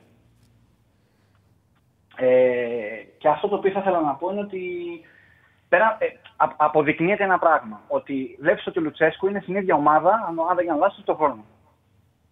Η, δου, η δουλειά του και η εξέλιξη της δουλειάς σου, όταν του φέρνει και ποιοτικότερα υλικά και περισσότερες επιλογές, φαίνεται. Η δουλειά του Γιωβάνοβιτς αντίστοιχα, άλλο τώρα το αν έκατσε ένα άλλο αποτέλεσμα, αυτά συμβαίνουν στο ποδόσφαιρο. Επίσης φαίνεται. Βλέπεις την εξέλιξη της ομάδας. Η δουλειά του Αλμέιδα για κάποιους που ίσως δεν καταλαβαίνουν, για μένα η Άκη είναι καλύτερη φέτο από πέρυσι. Στην παραγωγή παιχνιδιού. Ναι, με ακούς; Ναι, ναι, σε ακούω, δεν σε διακόπτω πλέον. Λοιπόν, ε, θεωρώ ότι η ΑΕΚ είναι καλύτερη πέρυσι. Γιατί αν σκεφτείς ότι η ΑΕΚ φέτος πόσους τραυματισμούς, πόσες αναγκαστικές εντεκάδες έχει, ανα- έχει υποχρεωθεί να κατεβάσει. Ε, το ότι έχει πολύ περισσότερες υποχρεώσεις. Γιατί πέρυσι έπαιζε μόνο πρωτάθλημα. Το να παίζεις σε άλλα 6, 7, 8, 10 μάτς μέσα σε ένα διάστημα τριών μηνών δεν είναι λίγο. Είναι πολύ. Αλλά τελείωσε το χρονοδιάγραμμα μιας ομάδας και το πώς προετοιμάζεται. Μην το συζητάς. Είναι συνέχεια της περσινής ομάδας. Ακριβώς. Η ΑΕΚ φέτος. Είναι μια συνέχεια, μια εξέλιξη περσινής ομάδας. Ακριβώς. Βλέπεις λοιπόν ότι όταν, όταν οι ομάδες αρχίζουν να αντιμετωπίζουν το, το άθλημα με τον σωστό τρόπο και το σέβονται και αφήνουν τους προπονητές να δουλέψουν, βλέπουμε εξέλιξη των ομάδων. Εγώ πιστεύω ότι και οι τέσσερις και οι τρεις και ο Ολυμπιακός δείχνει κάποια σημεία, σε- σημάδια σιγά σιγά. Βλέπεις πόσο έχει μεγαλώσει η διαφορά με τους υπόλοιπους. Θύμησε μου το όνομά σου. θύμισε μου το όνομά σου; Κλέαρχος. Φίλε Κλέρα, και αυτό κιόλας. Εγώ νομίζω ότι εκεί πάντα είναι το πραγματικό, το ασφαλές κριτήριο. Είναι η Ευρώπη. Δηλαδή, βλέπουμε αυτή τη στιγμή, και αυτό το λόγο είμαστε Πέμπτη, ε, τελευταία μέρα του Νοεμβρίου και συζητάμε και για τις τέσσερις ομάδες και έχουν πιθανότητα να συνεχίσουν στην νοκάουτ φάση. Τώρα μιλάμε για, μια, για ομάδες που δεν ήταν σε αυτό το επίπεδο πριν δύο χρόνια. Ε, βγάζω εκτός κουβέντας στον Ολυμπιακό. Λέω για Παναθηναϊκό πάω ΚΑΕΚ. Που ουσιαστικά συνεχίζουν με αυτούς τους προπονητές. Αυτοί οι προπονητές πήραν και τις τρεις ομάδες μη ανταγωνιστικές στην Ευρώπη. Η ΑΕΚ είχε αποκλειστεί από την Βελές Μόνσταρ. Ο Παναναϊκό σε ομίλους έχει να παίξει πολλά χρόνια. Ο Λουτσέσκου, με τον Λουτσέσκου πέρσι η Α- ο Πάοκ δεν μπήκε στους ομίλους. Με τη δουλειά όμως έχουν φτάσει σε αυτό το σημείο. Ακριβώς. Αν, αν αναλογιστούμε από πού ξεκίνησαν οι ομάδες πριν από περίπου. Εγώ βάζω μια διετία. Αν αναλογιστούμε που ξεκίνησαν πριν από περίπου 2 με 2,5 χρόνια και που βρίσκονται αυτή τη στιγμή αγωνιστικά, θα έπρεπε να νιώθουμε όλοι οι φίλαθλοι όλων, των, όλων αυτών των ομάδων που να νιώθουν περήφανοι. Και να τους αφήσουμε να κάνουν τη δουλειά τους. Γιατί γκέλε θα έρθουν, κακά αποτελέσματα θα έρθουν. Ότι οι ομάδες όμως δουλεύονται, εξελίσσονται και βελτιώνονται, αυτό είναι εμφανέ. Όποιο δεν μπορεί να το Κοίταξε. καταλάβει και να το δει, και άσχετο και κάτι τελευταίο που θέλω να πω, ε, επί, επ' αυτού τουλάχιστον, ότι ε, όσο οι ομάδες εξελίσσονται και βελτιώνεται, αποτελέσματα σαν και αυτά στο Καρασκάκι θα δούμε πολλά. Γιατί πάρα πολύ απλά όταν βελτιώνει η ομάδα και καταφέρει και βελτιώσει τη μέρα της και πώς να το, πώς να το πω, ε, έρθει σε κακό βράδυ άλλη ομάδα, αυτό συμβαίνει και στο εξωτερικό. Θα δεις Στο σύγχρονο ποδόσφαιρο έτσι είναι. Στο σύγχρονο ποδόσφαιρο, Ακριβώς. έτσι Α, όπω μα- γίνεται πλέον το ποδόσφαιρο, η ταχύτητα των ποδοσφαιριστών και η γνώση τους να, ε, να, δι- να τελειώνουν επιθέσεις ε, δημιουργούν συνθήκες για τέτοια αποτελέσματα. Ναι. Ακριβώς. Και το ότι το, επιτέλους το είδαμε στην Ελλάδα, που ακούω συνέχεια σοκαριστικά αποτέλεσμα. Ποιο είναι το σοκαριστικό αποτέλεσμα; Ένα λογικό αποτέλεσμα είναι. Μία ομάδα βρήκε ένα έλλειμμα στην άλλη ομάδα, βρήκε μια πλευρά η οποία πήγε τρύπα, το εκμεταλλεύτηκε μέχρι να συνειδητοποιήσει η άλλη ομάδα τι γινόταν, είχε φάει 4 γκολ. Αυτό στην Ευρώπη γίνεται σχεδόν σε κάθε αγωνιστική τουλάχιστον 2-3 μάτια του αθλήματος. Ε, βέβαια. Στην Ελλάδα θεωρούμε ότι είναι κάτι το αδιανόητο. Εγώ δεν θεωρώ ότι είναι αδιανόητο. Μπορείς και μετά από τρεις μήνες να πάρει ο Ολυμπιακός στην Τούμπα και να ρίξεις πέντε. Που για μένα επίσης είναι φυσιολογικό. Μπορεί να πάει πάνω να φάει τέσσερα. Μα Επίσης είναι βλέπεις- φυσιολογικό. Μα βλέπεις ότι είναι πάρα πολύ δύσκολο. Δηλαδή, εγώ το είπα και σε ένα φίλο του Πάου τι προάλλε. Που, θεωρεί, που είπε ότι, ήταν, ε, ότι είχε εύκολο πρόγραμμα στο δεύτερο γύρο ο Πάουκ γιατί έχει τα τρία ντέρμπι έξω. Τα τρία ντέρμπι μέσα. Είναι δύσκολο να πάρεις τα ντέρμπι μέσα. Δηλαδή, δεν νομίζω ότι υπάρχει καμιά ελληνική ομάδα αυτή τη στιγμή να παίξει τα τρία ντέρμπι στα μεταξύ τους να τα πάρει και τα τρία. Είναι πολύ δύσκολο. Δεν είναι, είναι όλα τα παιχνίδια είναι ανοιχτά. Ανοιχτά για κάθε αποτέλεσμα. Είναι το, Γιατί είναι το πλέον- επίπεδο. Ε, Ναι. ναι. είναι το επίπεδο και των τεσσάρων ομάδων αρκετά κοντά. Είναι τόσο κοντά μάλλον, όπου είναι καθαρά θέμα μέρα. Δηλαδή, ένας ποδοσφαιριστής μπορεί να σου τραβήξει, να κάνει μια ενέργεια, να βρεθείς μπροστά στο σκορ, να δώσεις χώρο και, και ιδίω στην Ελλάδα, ε, η ομάδα η οποία δίνει χώρο και μπορεί να βγαίνει στην κόντρα, πιο πιθανό είναι να, κάνει, να, να πετύχει ένα ξεφτυλιστικό αποτέλεσμα για τον αντίπαλο παρά ο αντίπαλος να τον γυρίσει. Καλά, βέβαια. βέβαια. Αυτό Έτσι. είδαμε και πέρυσι αυτό το πράγμα. Παρεπιπτόντω. Ότι η ομάδα η οποία έδινε χώρο ήταν η ομάδα που είχε το πλεονέκτημα. Συνέβη με τον Ολυμπιακό μέσα στην έδρα της ΣΑΕΚ. Συνέβη, ε, αν, θυμάμαι, αν δεν κάνω λάθος, με τον Παναθηναϊκό μέσα, στη, μέσα στην Τούμπα. Συμβαίνει. Και ε, πιστεύω ότι θα συμβαίνει όλο και περισσότερο. Γιατί είναι, είναι λογικό ότι ε, είναι, είναι πιο δύσκολο σε, με- σε μάτς μεγάλης έντασης και ανάμεσα σε περίπου εισάξιες ομάδες να μπορέσεις να κλείσεις τον αντίπαλο. Σε, δεν, δεν είναι πανσεραϊκός ο Παναθηναϊκός, ο Πάο και ο Ολυμπιακός. Δεν μπορεί να τον κλείσεις μέσα στην περιοχή του, να έχεις συνέχεια να κτίσει μπάλα, να, να βγάλεις 70 κατοχές κοντά στην περιοχή του ώστε να πετύχεις 4 γκολ. Δεν θα συμβεί αυτό το πράγμα. Οπότε, όταν, όταν ο άλλος σε βρει με ανοιχτό χώρο και θα μπορέσει να τρέξει στο χώρο, είναι πιθανό να σου κάνει τον γκολ. Και αν σου κάνει τον γκολ, μετά δύσκολα θα γυρίσει το ματς. Σε ευχαριστώ πάρα πολύ, Κλέαρχε. Ωραία τα Τέλος πες. πάντων, λοιπόν, συγγνώμη αν μακρύ. Όχι, μια χαρά, μια χαρά ήσουν. Ωραία μιλήσαμε. Ωραία Λοιπόν, μιλήσαμε. καλή Εγώ επιτυχία στο στις μόνο, εθνικές ομάδες. στο μόνο που, ε, που, που, που όχι διαφωνώ, στο μόνο που σκεφτόμουν ώρα που μίλαγε είναι ότι ρε παιδί μου ότι οκ, δεν γίνεται να μην γίνεται κριτική. Ξέρεις, υπάρχει μεγάλη συζήτηση, μεγάλη κουβέντα που την βάζω πάντα, που είναι η, η εξέλιξη που έχουν οι ομάδες διαχρονικά. Όμως για να υπάρχει αυτή η εξέλιξη, πρέπει και οι προπονητές και όλοι να βλέπουν και τα λάθη που γίνονται στη δουλειά τους και να αλλάζουν και να πηγαίνουν με αυτά που λειτουργούν. Και θεωρώ ότι το σωστό είναι αυτά να τα βλέπουμε και να τα σχολιάζουμε και να μπορούμε να κρίνουμε και καλύτερα αυτό που που βλέπουμε. Δηλαδή, για παράδειγμα, το γεγονός ότι ο Γετβάη με το Σέγκεφελ δεν λειτουργεί, έκανε, τον, ε, κάνει τον ε, Ιωβάνοβιτς από ό,τι φαίνεται σήμερα να βάζει τον Αράο στο κέντρο της άμυνας. Το γεγονός ότι ο Ιωαννίδης ήταν καλύτερος, σε καλύτερη κατάσταση του Ποράρ, έκανε τον Ιωβάνοβιτς να το μονιμοποιήσει κορφή της επίθεσης. Βλέπουμε για παράδειγμα ότι το τελευταίο διάστημα ότι κατάλαβε ο Λουτσέσκου ότι με τον Κετζούρα στα δεξιά δεν γίνεται να προχωρήσει και έβαλε νερό στο κρασί του και επανέφερε το Σάσα στην εντεκάδα. Ο, ε, φαίνεται σήμερα σε μια τακτική με Στο τρεις Μασούρα. παίκτες ψη... ναι, με τρεις παίκτες ψηλά ότι θα βάλει το Μασούρα αντί για το Ποντένσε. Ε, μα είναι αυτονόητο. Λα- Για οποιοδήποτε καταλαβαίνει, είναι αυτονόητο. Δεν Ε, είναι να ναι. κάνει ποντένσε μαζί, δηλαδή με δύο δημιουργούς που δεν σου δίνουν ταχύτητα και να μπορέσει να, ε, να ματσάρεις τον αντίπαλο, να μπορέσει να βγάλεις πίεση ψηλά να πέψει μπάλες, ε, ο Μασούρα είναι μανούλας αυτό το πράγμα. Ο στόχος, δηλαδή αυτός ο στόχος με ένα, μια εκπομπή ανάλυσης, κατά την άποψή μου, είναι τέτοια πράγματα να τα λέμε νωρίτερα, νωρίτερα και να βλέπουμε μετά ό,τι συμβαίνει. Και αυτό δεν γίνεται γιατί ε, κάποιος ο οποίος κάνει ανάλυση, εγώ για παράδειγμα, γνωρίζω καλύτερα από τον προπονητή, όχι απλά ε, από την πείρα μου, βλέπω αυτό το οποίο δείχνει στο γήπεδο και καταλαβαίνω τι θα γίνει μετά. Το οποίο στην ώρα τους το κάνουν και οι προπονητές που δουλεύουν σωστά. Όταν βλέπεις όμως να επαναλαμβάνεται το ίδιο λάθος, εκεί υπάρχει πρόβλημα. Εκεί υπάρχει το πρόβλημα.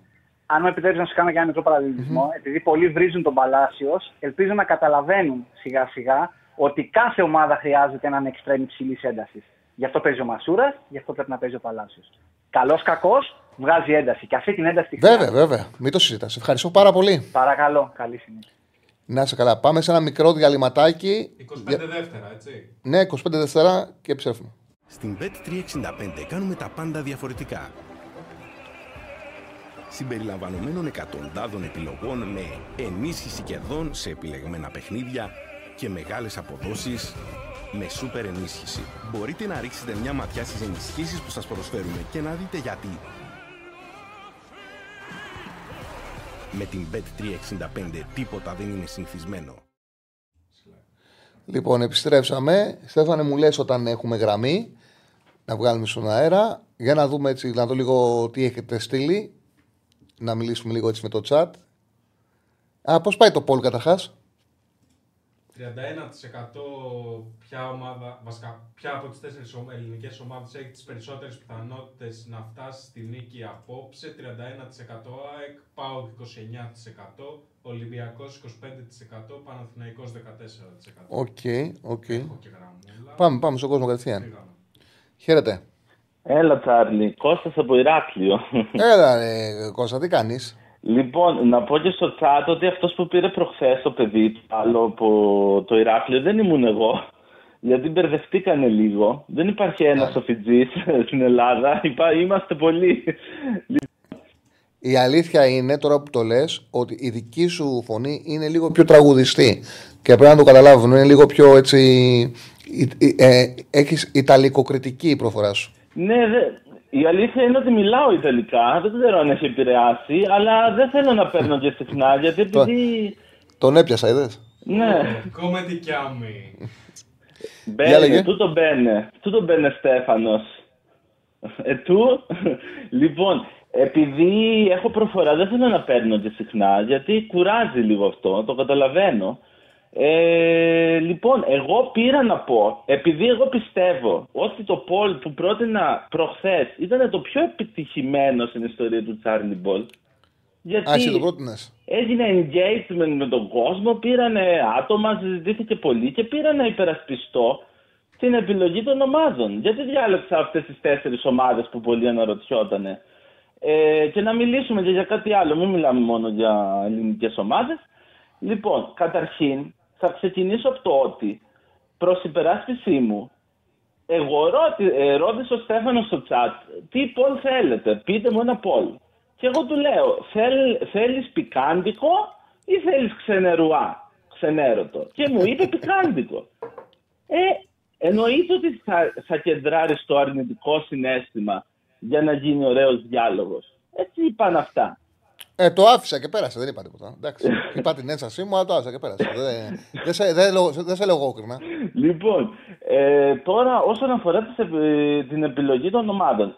Καταρχήν, για μένα δεν είναι αυτές οι πιο αντιπαθητικές. Αλλά έκανα μέσα σε κάποια δευτερόλεπτα ανάλυση ποιες μπορεί να είναι για τον κόσμο οι ευρωπαϊκές ομάδες οι οποίες συγκεντρώνουν τα περισσότερα αρνητικά.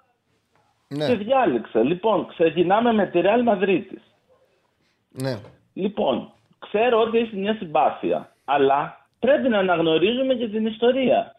Η Real Madrid ήταν η ομάδα του Φράγκο, έτσι. Προωθήθηκε τότε από το στέμα, τέλος πάντων έχει γνωστή ιστορία. Ήταν η ομάδα που εμένα Δηλαδή, στήχησε την παιδική μου ηλικία που πήρε το Ρομπέρτο Κάρλος από την ντερ.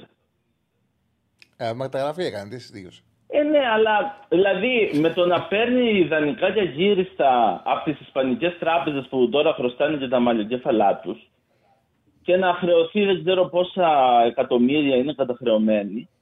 Ε, δηλαδή στέρισε, πήρε μια φουρνιά παιχτών οι οποίοι μπορούσαν να έχει προσφέρει πάρα πολλά τότε στο ευρωπαϊκό ποδόσφαιρο και τους συγκέντρωσε όλους μαζί και δεν κάνανε και τίποτα στο τέλος. Εκείνη η εποχή των Γκαλάκτικο, η Ρεάλ ήταν όντως μια ομάδα που ήταν αδιαστική. Και ένας που αγάπαγε το ποδόσφαιρο δεν μπορούσε να την υποστηρίξει όπως δεν την υποστήριζε. Η Ρεάλ των τελευταίων χρόνων δεν έχει καμία σχέση. Ναι, αλλά θα σου πω, θα σου πω. Μπο- Ωραία, εγώ το δέχομαι ότι τελευταία χρόνια η Real, ας πούμε, Δηλαδή, σέβεται πολύ περισσότερο το, η Real το ποδόσφαιρο από την Barcelona τα τελευταία χρόνια. Δεν έχουν καμία σχέση σαν οργάνωση, σαν λογική, σαν οτροπία. Και από τα κορυφαία κλαμπ αυτή τη στιγμή η Real είναι πάρα πολύ. Δεν έχει καμία σχέση. ναι, αλλά αν το σεβόταν Ούτε μεταγραφές Τσάρλι, αν το σεβόταν δεν θα ήταν ο Πέρες. Αφήνω αυτό με το Πέρεθ. Ο ευθύνος αυτό- νους. Συμφωνώ σε αυτό. Σε αυτό είναι άλλη κουβέντα. Λέω, μιλάω καθαρά ποδοσφαιρικά. Σε αυτό το κομμάτι συμφωνώ. Δεν ε, συμφωνώ. Ε, ναι, Δεν μπορώ να αλλά διαφωνήσω. όταν λέμε για, αντιπα... για αντιπάθεια, τα λαμβάνει Ναι, ναι, όλα ναι. υπόψη. Δηλαδή, Ναι. ο κόσμος βλέπει τη Real σαν την ομάδα του Πέρες, σαν μια ομάδα που ήταν ο ευθύνο νους για να γίνει Μα, αυτό το. μα και εγώ το παραδέχτηκα και εγώ το παραδέχτηκα ότι πούλησε το τέτοιο σου. Το, οπότε δεν χρειάζεται να ναι, ναι, βγαίνεις να υπερασπιστείς κάτι το οποίο δικαιώθηκε εκ του αποτελέσματος. Το πόλ σου, όντως. Όχι, όχι. Πούλησε. Ε, εγώ απλά για να κάνουμε μια κουβέντα θέλω να, Ναι. να πω για, για ποιο λόγο επιλέχθηκαν αυτές οι, οι Ναι, ομάδες. ναι, ναι, ναι. Για πάμε. Ε, Για συνέχισε. λοιπόν, η Juventus εντάξει, τώρα τι να λέμε, έχει κατακλέψει την Ιταλία, έχει πέσει στη Β' για, για παρανομίες, δεν ξέρω εγώ. Ε, είναι λογικό ένα τέτοιο. Η...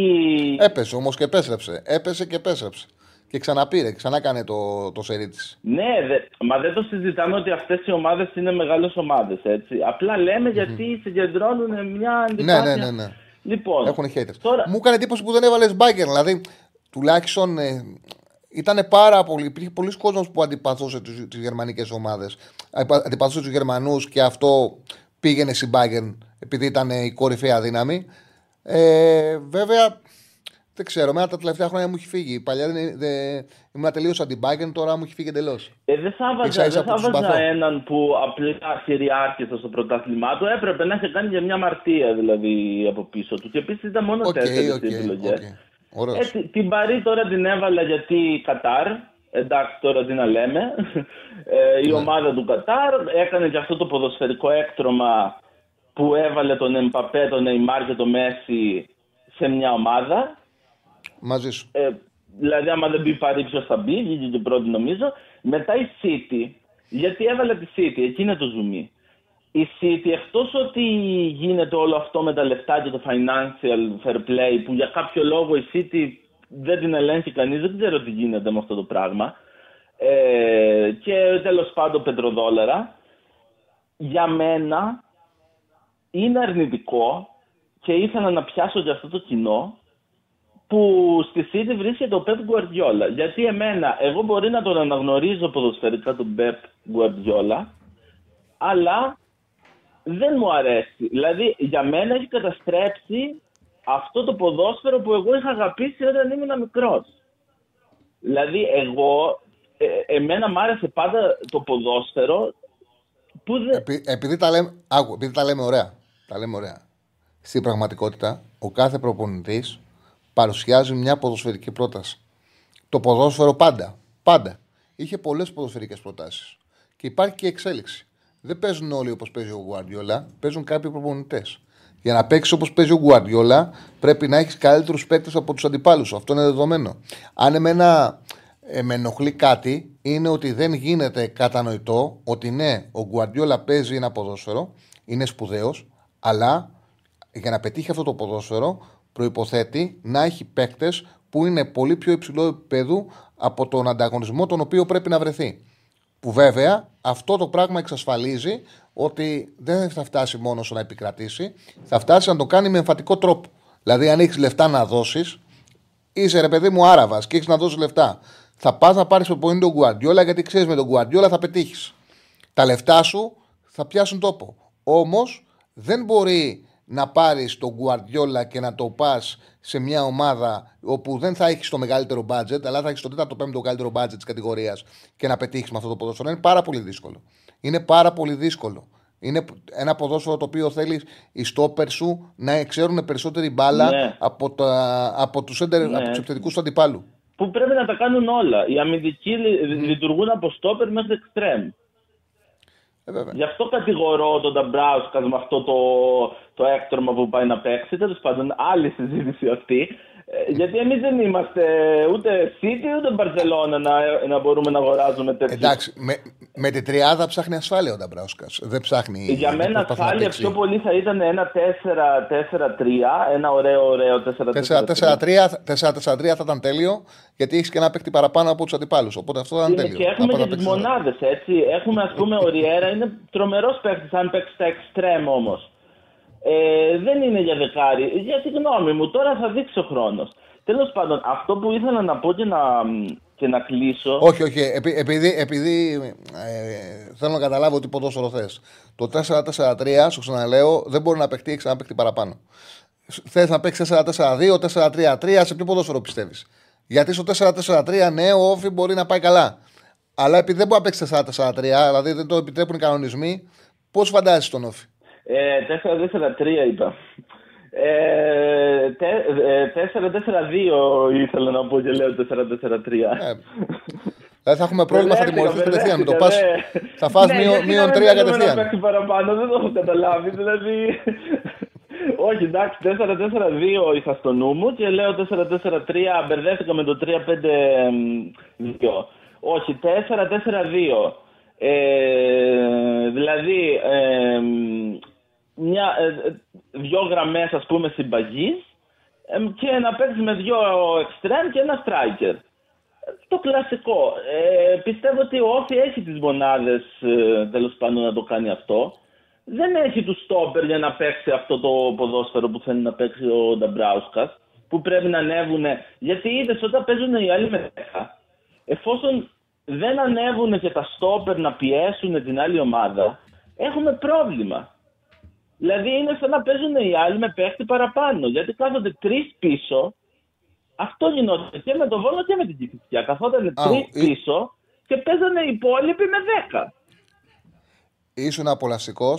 Πες μας και τι ψήφισε στο σημερινό Πολ και να κλείσουμε τη Για, για συνεδρία μας. θύμισέ μου το Πολ, γιατί δεν το.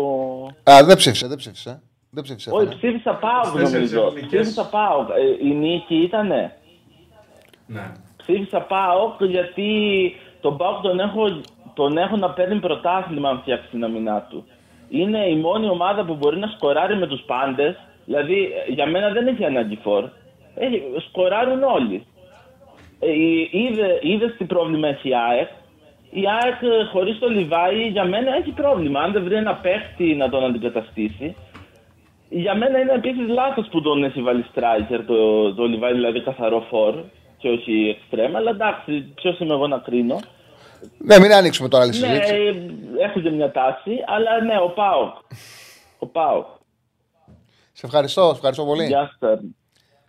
Να είσαι καλά. Να είσαι καλά. Δεν είναι ωραίο πάντως που σχολίαζε τώρα ψυχανασφαίρο, σχολίαζε τον Γκουαρδιόλα και επειδή βλέπει τον Γκουαρδιόλα του ήρθε τριάδα του Νταμπράσκος και φοβήθηκε ότι ο Νταμπράσκος πάει να μυθεί τον Γκουαρδιόλα με την τριάδα και δεν τον εφόβησε αυτό. Δηλαδή κατευθείαν με το που είδε την τριάδα, τον Καρό, τον, τον Τωράρισον και αυτούς λέει: Όχι, πάει να μιμηθεί τον Γκουαρδιόλα, την πατήσαμε.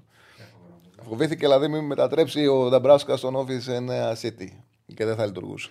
Ήταν ωραίο, ωραία. Τα, τα, μου άρεσαν οι συνδεσμοί του. Πάμε στον επόμενο.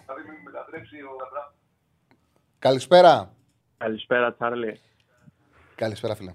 Στέφανος από Θεσσαλονίκη. Τι Καλώς. κάνεις, καλά είσαι; Μια χαρά, μια χαρά. Λοιπόν, όπως είπε και ο φίλος ο Κώστας πριν που τον άκουσα, πολύ άγχος, δεν ξέρω τι έχω πάθει σήμερα. Έχω τέτοιο άγχος, έχω να νιώσω από την πρώτη φορά που είχα πάει στην Τούμπα, όταν ήμουν πιο μικρός, σε ένα πάω κάγιαξ που είχαμε προηγηθεί με τον Αθανασιάδη στο 4 και μας το γυρίσανε μετά. Θυμάμαι ότι Ξέρεις τι, προσμονή να έχεις, μην έχεις άγχος και θα σου πω για το λόγο. Γιατί είναι ένα παιχνίδι που μόνο κέρδος έχει, να, έχει ο Πάουκ. Δηλαδή έχει εξασφαλίσει την πρόκληση τους στην επόμενη φάση. Θα είναι στους 32 και δίνει ένα ματ το οποίο ουσιαστικά σε κάνει να, σαν να αποκτάς κανονάκι. Να πας μια πίστα παραπάνω χωρίς να την παίξει, να πας στους 16. Δεν είναι μάτς στο οποίο δι- ε, υπάρχει διακύβευμα αποκλεισμού. Οπότε να πεις τι γίνεται, τρέμω ή θα κάνουμε υπέρβαση, Εδώ- επιτυχία ή θα αποκλειστούμε. Άγχος, ε, ναι, προσμονή βασικά, το είπες πιο σωστά. Προσμονή, Είναι- μπράβο. Προσμονή, ναι, ναι. Ε, Προσμονή, ναι. Είναι προσμονή, ναι. Ε, Μμ. Ναι, και πολύ δύσκολο μάτς θεωρώ εγώ. Δηλαδή, πρώτη φορά λέω τόσο δύσκολο μάτς, γιατί μας έχουν δημιουργήσει και προσδοκίες, όχι τίποτα. Δηλαδή, αν είχαμε χάσει στην Τούμπα, θα πηγαίναμε έτσι χωρίς άγχος σήμερα. Όχι μόνο για το βαθμολογικό, αλλά για το ότι ε, ξέρεις ότι είναι μια ομάδα ανώτερη και ότι δεν έχεις πολλές πιθανότητες, ας πούμε, ότι δεν είναι με το μέρος σου, ενώ τώρα που τους έχεις κερδίσει εδώ, παίζουν δύο-δύο Ήτανε, κα- ήτανε, ήτανε καλή πάντως η Έντραχτ εδώ. Κα- και καλή ήταν. υπήρξαν σημαίες Εντάξει, εγώ που η πιστεύω- μεταφορά μπάλας σε Έντραχτ τον δυσκόλευε πολύ τον Πάουκ. Εγώ πιστεύω Θεωρώ ότι το βέβαια τελευταίο τρίτο είχε ότι θέμα. από τότε, απλά να το πω, θεωρώ ότι από τότε σήμερα ο Πάουκ είναι καλύτερος. Αλλά και η Άιντραχτ από τότε σήμερα είναι καλύτερη και το δείχνουν τα αποτελέσματά της. Ναι, ναι, σίγουρα, σίγουρα. Τώρα όσον αφορά την ε, δεκάδα, εγώ πιστεύω ότι ένα μεγάλο δίλημα είναι το... Ε, είναι, το, είναι πρόβλημα το Βιερίνια δεξί μπακ και θα σου εξηγήσω τον λόγο. Γιατί αν ξεκινήσεις με κουλεράκι και τζιόρα και Βιερίνια δεξί μπακ και ο Βιερίνια στο 60 τον έχουν κάνει γιογιό και πει θέλω αλλαγή, δεν μπορώ. Άμα παίξουν πολύ, αν το χτυπήσουν από εκεί πολύ, κουραστεί, δεν αντέξει, χτυπήσει, πάθει κάτι. Αλλά το δίδυμο στην άμυνα τα έχει πάει καλά, τι κάνεις εκεί πέρα; Βγάζεις τον Κεντζιόρα δεξιά ενώ τα έχει πάει καλά στο κέντρο και ρισκάρεις να αλλάξεις την ισορροπία που είχες μέχρι εκείνη τη στιγμή στο κέντρο της άμυνας και βάζεις τον Εκόνγκ; Το Λίρα Ναι. δεν νομίζω. Είναι κάποιες σκέψεις που δεν υπήρχαν λόγος να γίνουν. ε. Δηλαδή, όλο αυτό το μπέρδεμα είναι επειδή χωρίς κανένα λόγο κόπηκε ο Σάσρα από την Ευρωπαϊκή Λίστα. Ναι, συμφωνώ. Αν ήταν, δεν θα είχαμε κανένα αντίο. Δηλαδή, έχει ανοίξει ένα θέμα που είναι ακριβώς όπως το είπες. Το περιγράφεις πάρα πολύ ωραία. Το οποίο δεν χρειαζόταν καθόλου, δεν το χρειαζόταν καθόλου η ομάδα. Ναι, συμφωνώ. Καθόλου. Είναι πρόβλημα αυτό, εγώ θεωρώ, γιατί δεν έχει πραγματικά άλλο. Δηλαδή, εδώ ο Λίρατζ δεν παίζει με τον Πανετολικό, θα παίξει με την Άιντρα. Να πω ότι έπαιζε με Ναι. τον Πανετολικό, να παίξει και με την Άιντρα. Αλλά εδώ δεν παίζει ούτε με τον Πανετολικό. Με τον κάθε Πανετολικό. Το λέω απλά γιατί ήταν το τελευταίο μάτι. Ναι, ναι, ναι, ναι. ναι. Ε, ναι, οπότε εγώ θεωρώ ότι είναι ένας προβληματισμός εκεί πέρα. Ε, μετά εγώ σε όσα site διάβασα, επειδή έλεγες για τον Τζιγκάρα αυτές προχθές κιόλας και το ακούω κιόλας αυτό που λες, έχει λογική. Εγώ το λέω ποδοσφαιρικά, κα- καθαρά Ναι, ποδοσφαιρικά. ναι, ναι, έχει λογική, σίγουρα το καταλαβαίνω, Ναι. αλλά από όλα τα ρεπορτάζ που διάβασα νομίζω ότι διάβασα. Ναι, δεν βγαίνει, θα Ναι. παίξει. Δεν, όλοι λένε ότι θα παίξεις με, με Ιτέος Ντόρφ. Ε, και με Σαμάτα μπροστά, εγώ διάβασα. Δεν διάβασα Τόμας σχεδόν πουθενά, ό- ό,τι είδα. Όχι, γιατί εγώ που έψαχνα δεκάτες είδα, οι περισσότεροι τόμα, οι περισσότεροι τόμας είναι. διάβασες το μέσα. Εγώ δύο-τρία site που έβλεπα Ναι, ναι, λέγανε το μάθαινα. για Σαμάτα. Θα, Καλά, ε, θα εγώ μου κάνει διάβασα εντύπωση να μέχρι- παίξει ο Τόμας. Διάβασα μέχρι και για Βιερίνια αριστερά, αριστερό μπακ και και Τζιόρα δεξί μπακ που δεν υφίσταται καθόλου. Το διάβασα γι' αυτό. Ναι, μωρέ. Ε, κοίταξε, ε, θα μου κάνει εντύπωση να μην παίξει ο Τόμας η κορυφή της επίθεσης γιατί του ταιριάζουν πολύ αυτά τα μάτς. Το έδειξε και ο Καρισκάκη. Είναι επιθετικός ο Τόμας για μάτς τα οποία πρέπει να κινείται έξω από την περιοχή του αντιπάλου. Και να πρεσάρει, είναι πολύ νευρο, νευρόδες, πάει πολύ συνένταση στο παιχνίδι. Δεν έχει κανένα ρόλο να μην το ξεκινήσει και να βάλει το Σαμάτα. Θα είναι, κατά την άποψή μου, ποτέ δεν ξέρεις τι θα γίνει, αλλά θεωρώ ότι θα είναι λάθος. Πρέπει να πάει με τον, ε, με τον Τόμας με την ενέργειά του. Ναι, ναι. Εγώ μόνο λόγος που το είπα και τις προάλλες που μιλήσαμε που βρίσκω έτσι κάπου στο Σαμάτα να ξεκινήσει είναι άμα το θέλει λόγω της σωματοδομής του για τα στημένα στην άμυνα πιο πολύ. Αλλά τώρα εντάξει. Και πιστεύω ότι, ε, νομίζω το είπε και ο Κώστας για τον Ντεσπότοφ, ότι μπορεί να τον ξεκινήσει και να πετάξει τον Τάισον και τον Κωνσταντέλια μέσα, όχι απαραίτητα άμα βρεθεί πίσω στο σκορ. Άμα ξεκινήσει και πιέζεται, πιέζεται, πιέζεται, όσο περνάει ο χρόνος θα αφήνει χώρους η Άιντραχτ. Άμα δεν έχει φάει γκολ στο ημίχρονο και πετάξει μετά μέσα τον Τάισον και τον Κωνσταντέλια, θα, τους- θα τους πετάξει μέσα και θα πει παίξτε. Παίξτε, δεν έχουμε τίποτα, ας πούμε, βάλτε ένα γκολ όταν θα ανοιχτούν αυτοί. Ξέρω εγώ, να βγείτε στον χώρο ελεύθερα και το κλείσει το μάτς έτσι.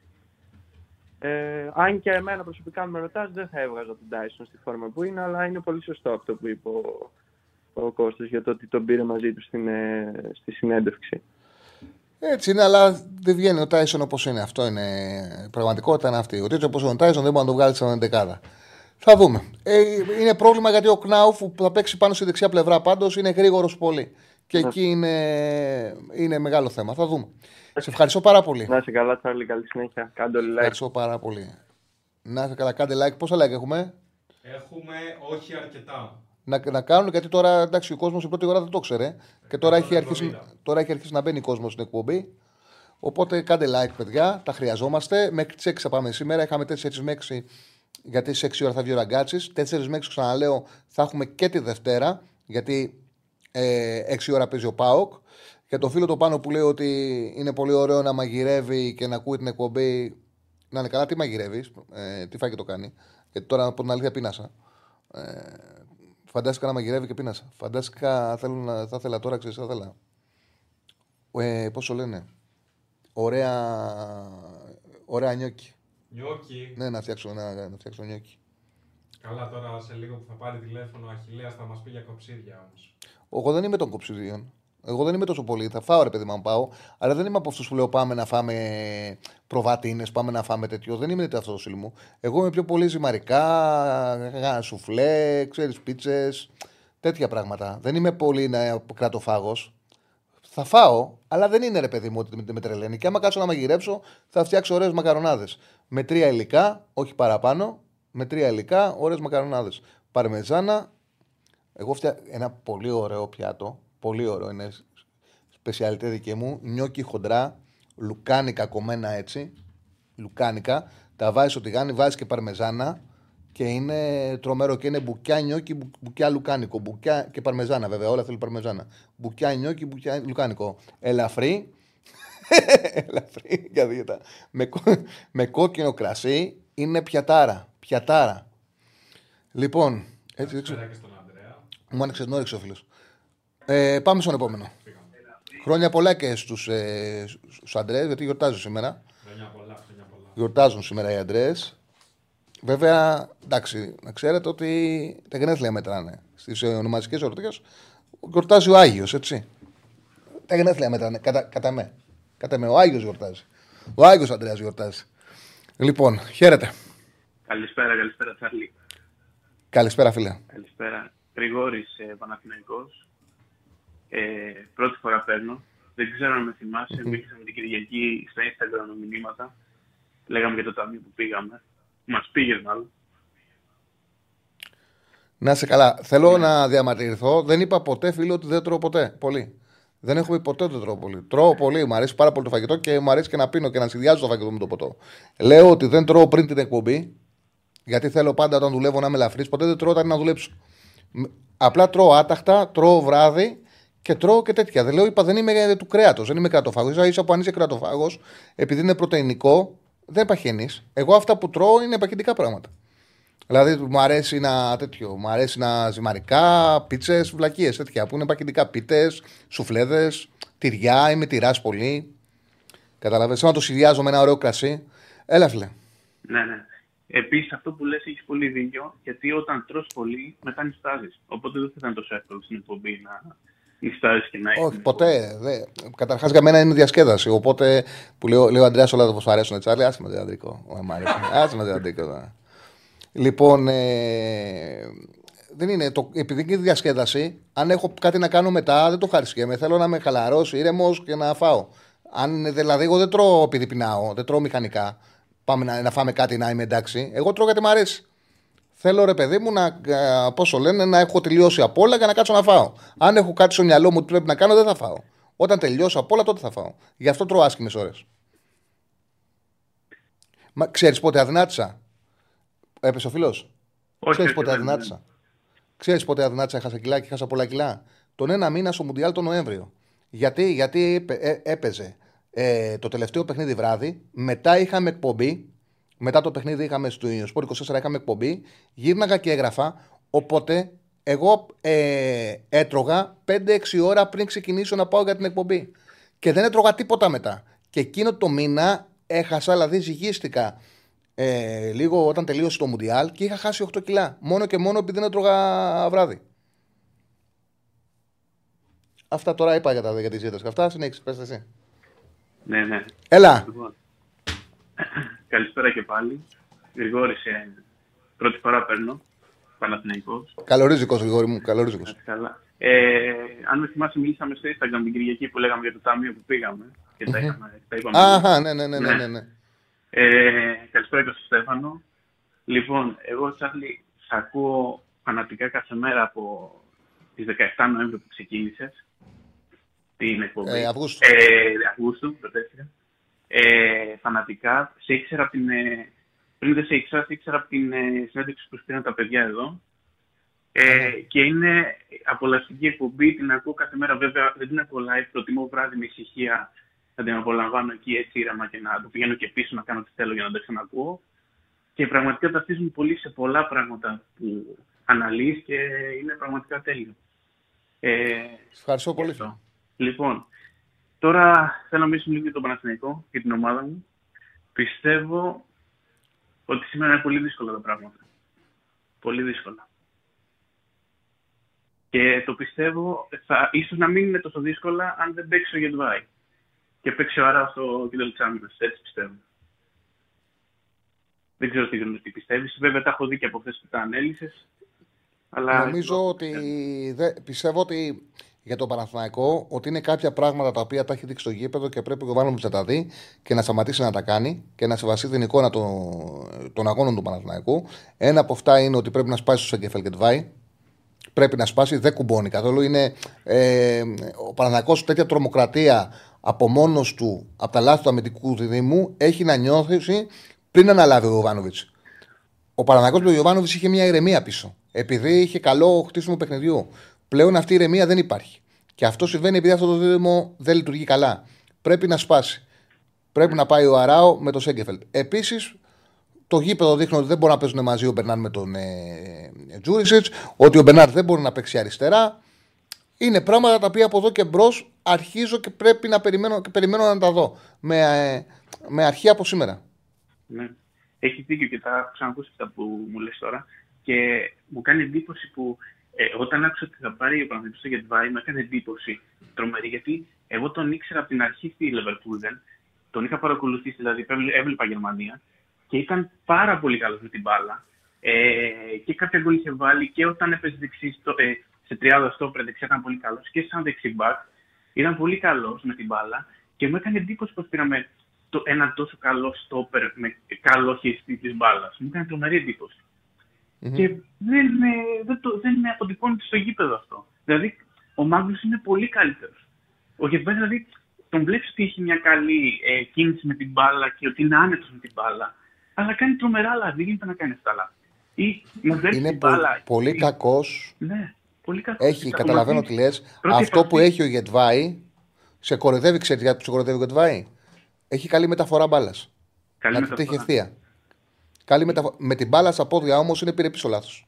Ναι, επιρρεπείς και 6 στις 7, το 80% 90% το, της πρώτης επαφής, η μπάλα είναι ή τσαφ, ή στραβοκλωτσιά, ή κάτι τέτοιο. Δηλαδή δεν γίνεται αυτό. Και απορώ πως το, το βλέπει ο Γιωβάνοβιτς. Δεν μπορεί να δεν του έχει μιλήσει να συζητήσουν, να του πει να σου πει προσεκτικός ή οτιδήποτε άλλο πιο σίγουρος. Είναι τρομερό αυτό το πράγμα.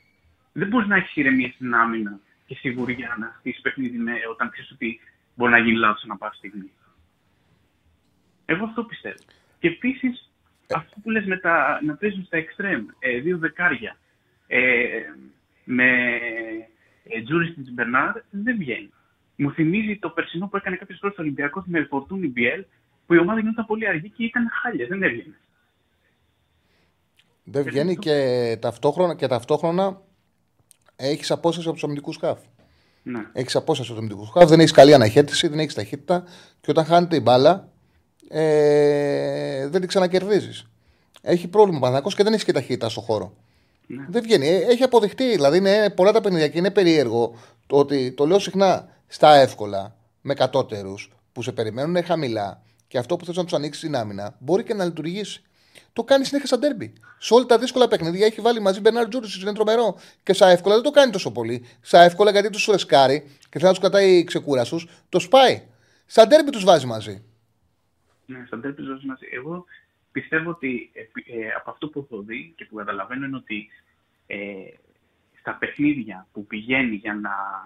και θα πει θα κερδίσουμε, πρέπει να κερδίσουμε, να μπούμε για να κερδίσουμε, δείχνει πολύ καλό πρόσωπο και βάζει τα δύο εξτρέμ, δηλαδή Παλάσιο, Μανσίνη, Βέρμπιτ οποιονδήποτε, βάζει τα εξτρέμ δηλαδή για να έχει ταχύτητα. Και ε, όταν μπαίνει για να κερδίσει, δηλαδή και με τη Μαρσέη ε, μπήκε για να κερδίσει, κέρδισε και παίξει καλά. Και με τη Βιέρα στο πρώτο των ομίλων έπαιξε για να κερδίσει, μπήκε δυνατά, κέρδισε.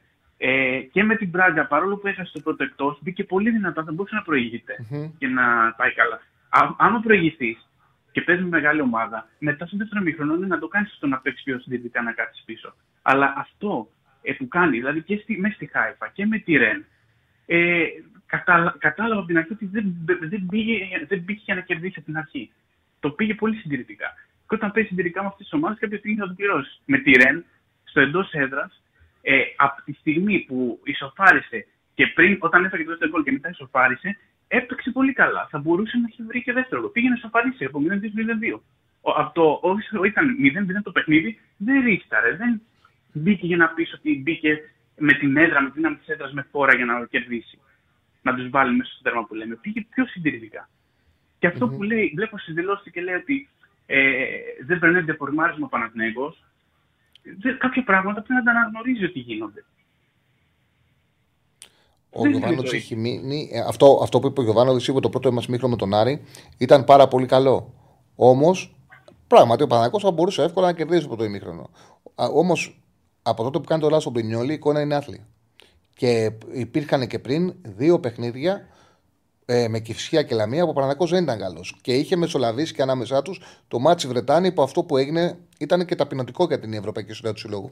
Το να είσαι ένα-ένα με παίκτη παραπάνω και να τρως τρία γκολ από μια ομάδα η οποία ήταν σε κακή κατάσταση και μετά από λίγο αναγκάστηκε να αλλάξει τον προπονητή της. Ήταν ταπεινωτικό. Ναι, ναι. Αυτό δηλαδή υπάρχει λίγο ένα πρόβλημα, λίγο σαν να μην υπάρχει έμπνευση, δημιουργία στα τελευταία παιχνίδια. Όχι ακριβώς το φορμάρισμα.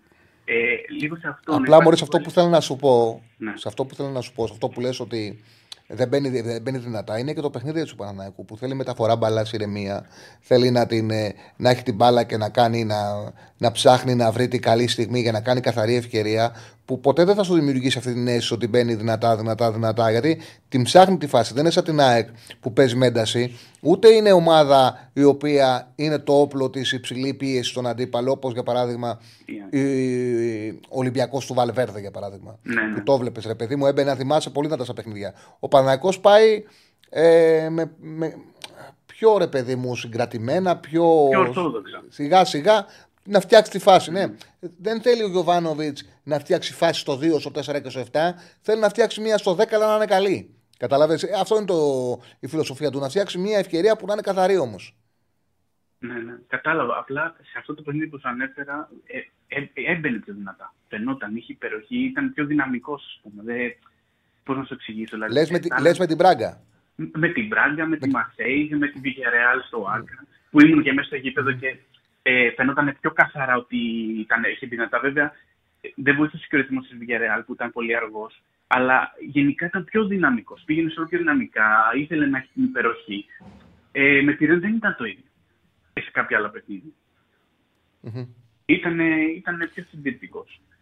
Ε, και αυτό πιστεύω. Δηλαδή, αν, συ- επειδή σήμερα δεν έχει κάτι να χάσει, δηλαδή, αν θέλει να ε, τερματίσει δεύτερος, που πιστεύω ό,τι και να λέει και ό,τι και να λένε οι προπονητές ότι πρέπει να πηγαίνουν για την καλύτερη δυνατή θέση, πιστεύω ότι το έχουν στο μυαλό τους ότι η τρίτη είναι η καλύτερη θέση από τη δεύτερη αυτή τη στιγμή. Ε, πιστεύω ότι αν θέλει να κερδίσει, να έχει ελπίδες να κερδίσει ε, σήμερα, πρέπει να, να επιτεθεί. Εγώ αυτό πιστεύω.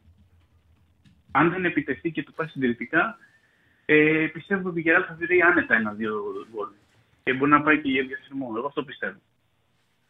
Εντάξει, τώρα να διασυρθεί από αυτή τη Villarreal θα είναι πρόβλημα μεγάλο. Γιατί Ναι. δεν είναι καλά η Villarreal να στη διασύρει, αλλά θα τα δούμε. Θα τα συζητήσουμε όλα αυτά αύριο. Να δούμε τι θα γίνει το βράδυ και αύριο θα συζητήσουμε. Σε ευχαριστώ πάρα πολύ. Ωραία κουβέντα κάναμε, φίλε μου. Ναι, ναι, να Ναι, για πες, ολοκλήρωσε, ολοκλήρωσε. ναι, ναι, ολοκλήρωσε, εγώ ολοκλήρωσε. ήθελα να πω αυτό και για τον Πρινιόλ, γιατί πραγματικά δηλαδή αυτό, που- αυτά που ακούω αυτές τις δύο-τρεις μέρες μετά το λάθος που έκανε, ακόμα και σήμερα, δηλαδή το πρώτο πράγμα που ξύπνησα και είδα από ρεπόρτερ και από ρόλο, πώς τους ακούω αυτούς κάποιους ανθρώπους τόσο καιρό και δεν το έχω καταλάβει και ακούω αυτά τα πράγματα τώρα. Δηλαδή, Δεν μπορώ να το καταλάβω.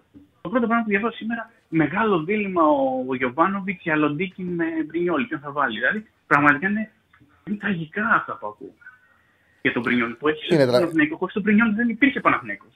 Και πέρυσι.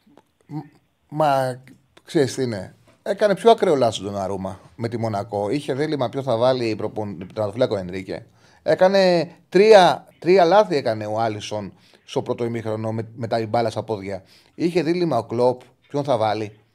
Πώς γίνεται αυτή η συζήτηση στο σύγχρονο ποδόσφαιρο; Δηλαδή, πραγματικά πολλές φορές υπάρχουν, δεν θέλω, ε, κα, υπάρχει κόσμος που κάνει δουλειά που δεν του άρεσε. Απλά στο ποδόσφαιρο, στο, σε, αυτό, σε αυτό το επάγγελμα, εκτίθεσαι. Αυτή είναι η πραγματικότητα. Γιατί πρέπει να σου αρέσει και να βλέπεις και να παρουσιάζεις αυτό το οποίο πρέπει να παρουσιάσεις. Είναι ένα τρελαίνεσαι πάντως. Πραγματικά το καταλαβαίνω αυτό που λες. Είναι ένα τρελαίνεσαι. Σε ευχαριστώ πάρα πολύ. Ναι, ναι, να είσαι καλά. Ε, να είσαι καλά, φίλε. Ευχαριστώ πολύ. Like να κάνουν τα παιδιά, δηλαδή απορώ, δηλαδή εγώ με το που το ανοίγω πατάω like, τόσο δύσκολο είναι. Δωρεάν είναι, δεν μπορεί να κάνει Έτσι, μπράβο.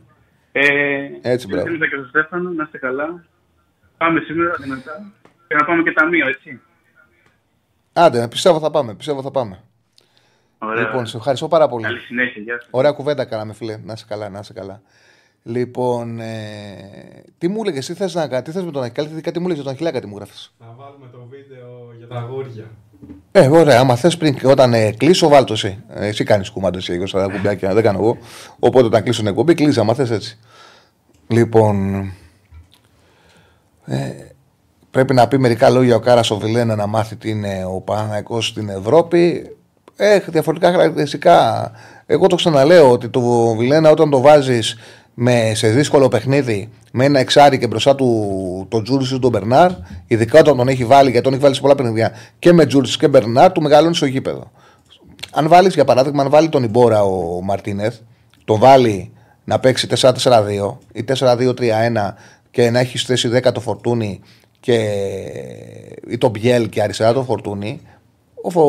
με τον Ιμπόρα θα κελάσει ο κόσμος. Αυτή είναι η αλήθεια. Αν όμως τον προστατεύσεις και το βάλεις να παίξει εξάρι σε ένα σκληρό μάτς με έσε και μαντικά μαρά σε μικρά μετά, μπορεί και να τσαθεί. Ο Μπόρα που είναι πολύ πιο αργός από τον Βιλένα. Λέω ένα παράδειγμα. Που είναι πολύ πιο, πιο αργός από τον Βιλένα. Ο Βιλένα σε μια τακτική με τριάδα στο κέντρο δεμένη με γρήγορους παίκτες και να έχει και εξτρέμο παραθυναϊκό στην πλευρά του, να έχει αριστερό εξτρέμο τον καλύπτει, μπορεί να τσαθεί και να βγάλει την ποιότητά του. Λοιπόν, πάμε στον επόμενο. Χαίρετε. Καλησπέρα. Έλα, ρε Χιλέα, έχει τρέλα ο Στέφανος μαζί σου. Θέλει συνέχεια να παίζουμε το βίντεο με τους Γλάρους. Γιατί λέει τους φέρνει γούρι στην ομάδα.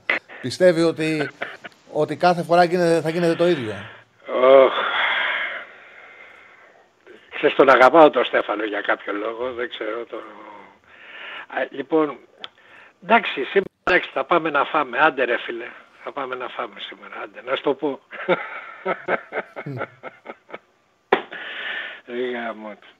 Η αλήθεια είναι... Η, η, η, αλήθεια είναι, η αλήθεια είναι, καλά το πιο γλάρι ισχύει, ισχύει ούτως ή άλλως ρε φίλε. Ούτως, ούτως ή άλλως, δηλαδή ανεξαρτήτως τι αποτέλεσμα θα έρθει.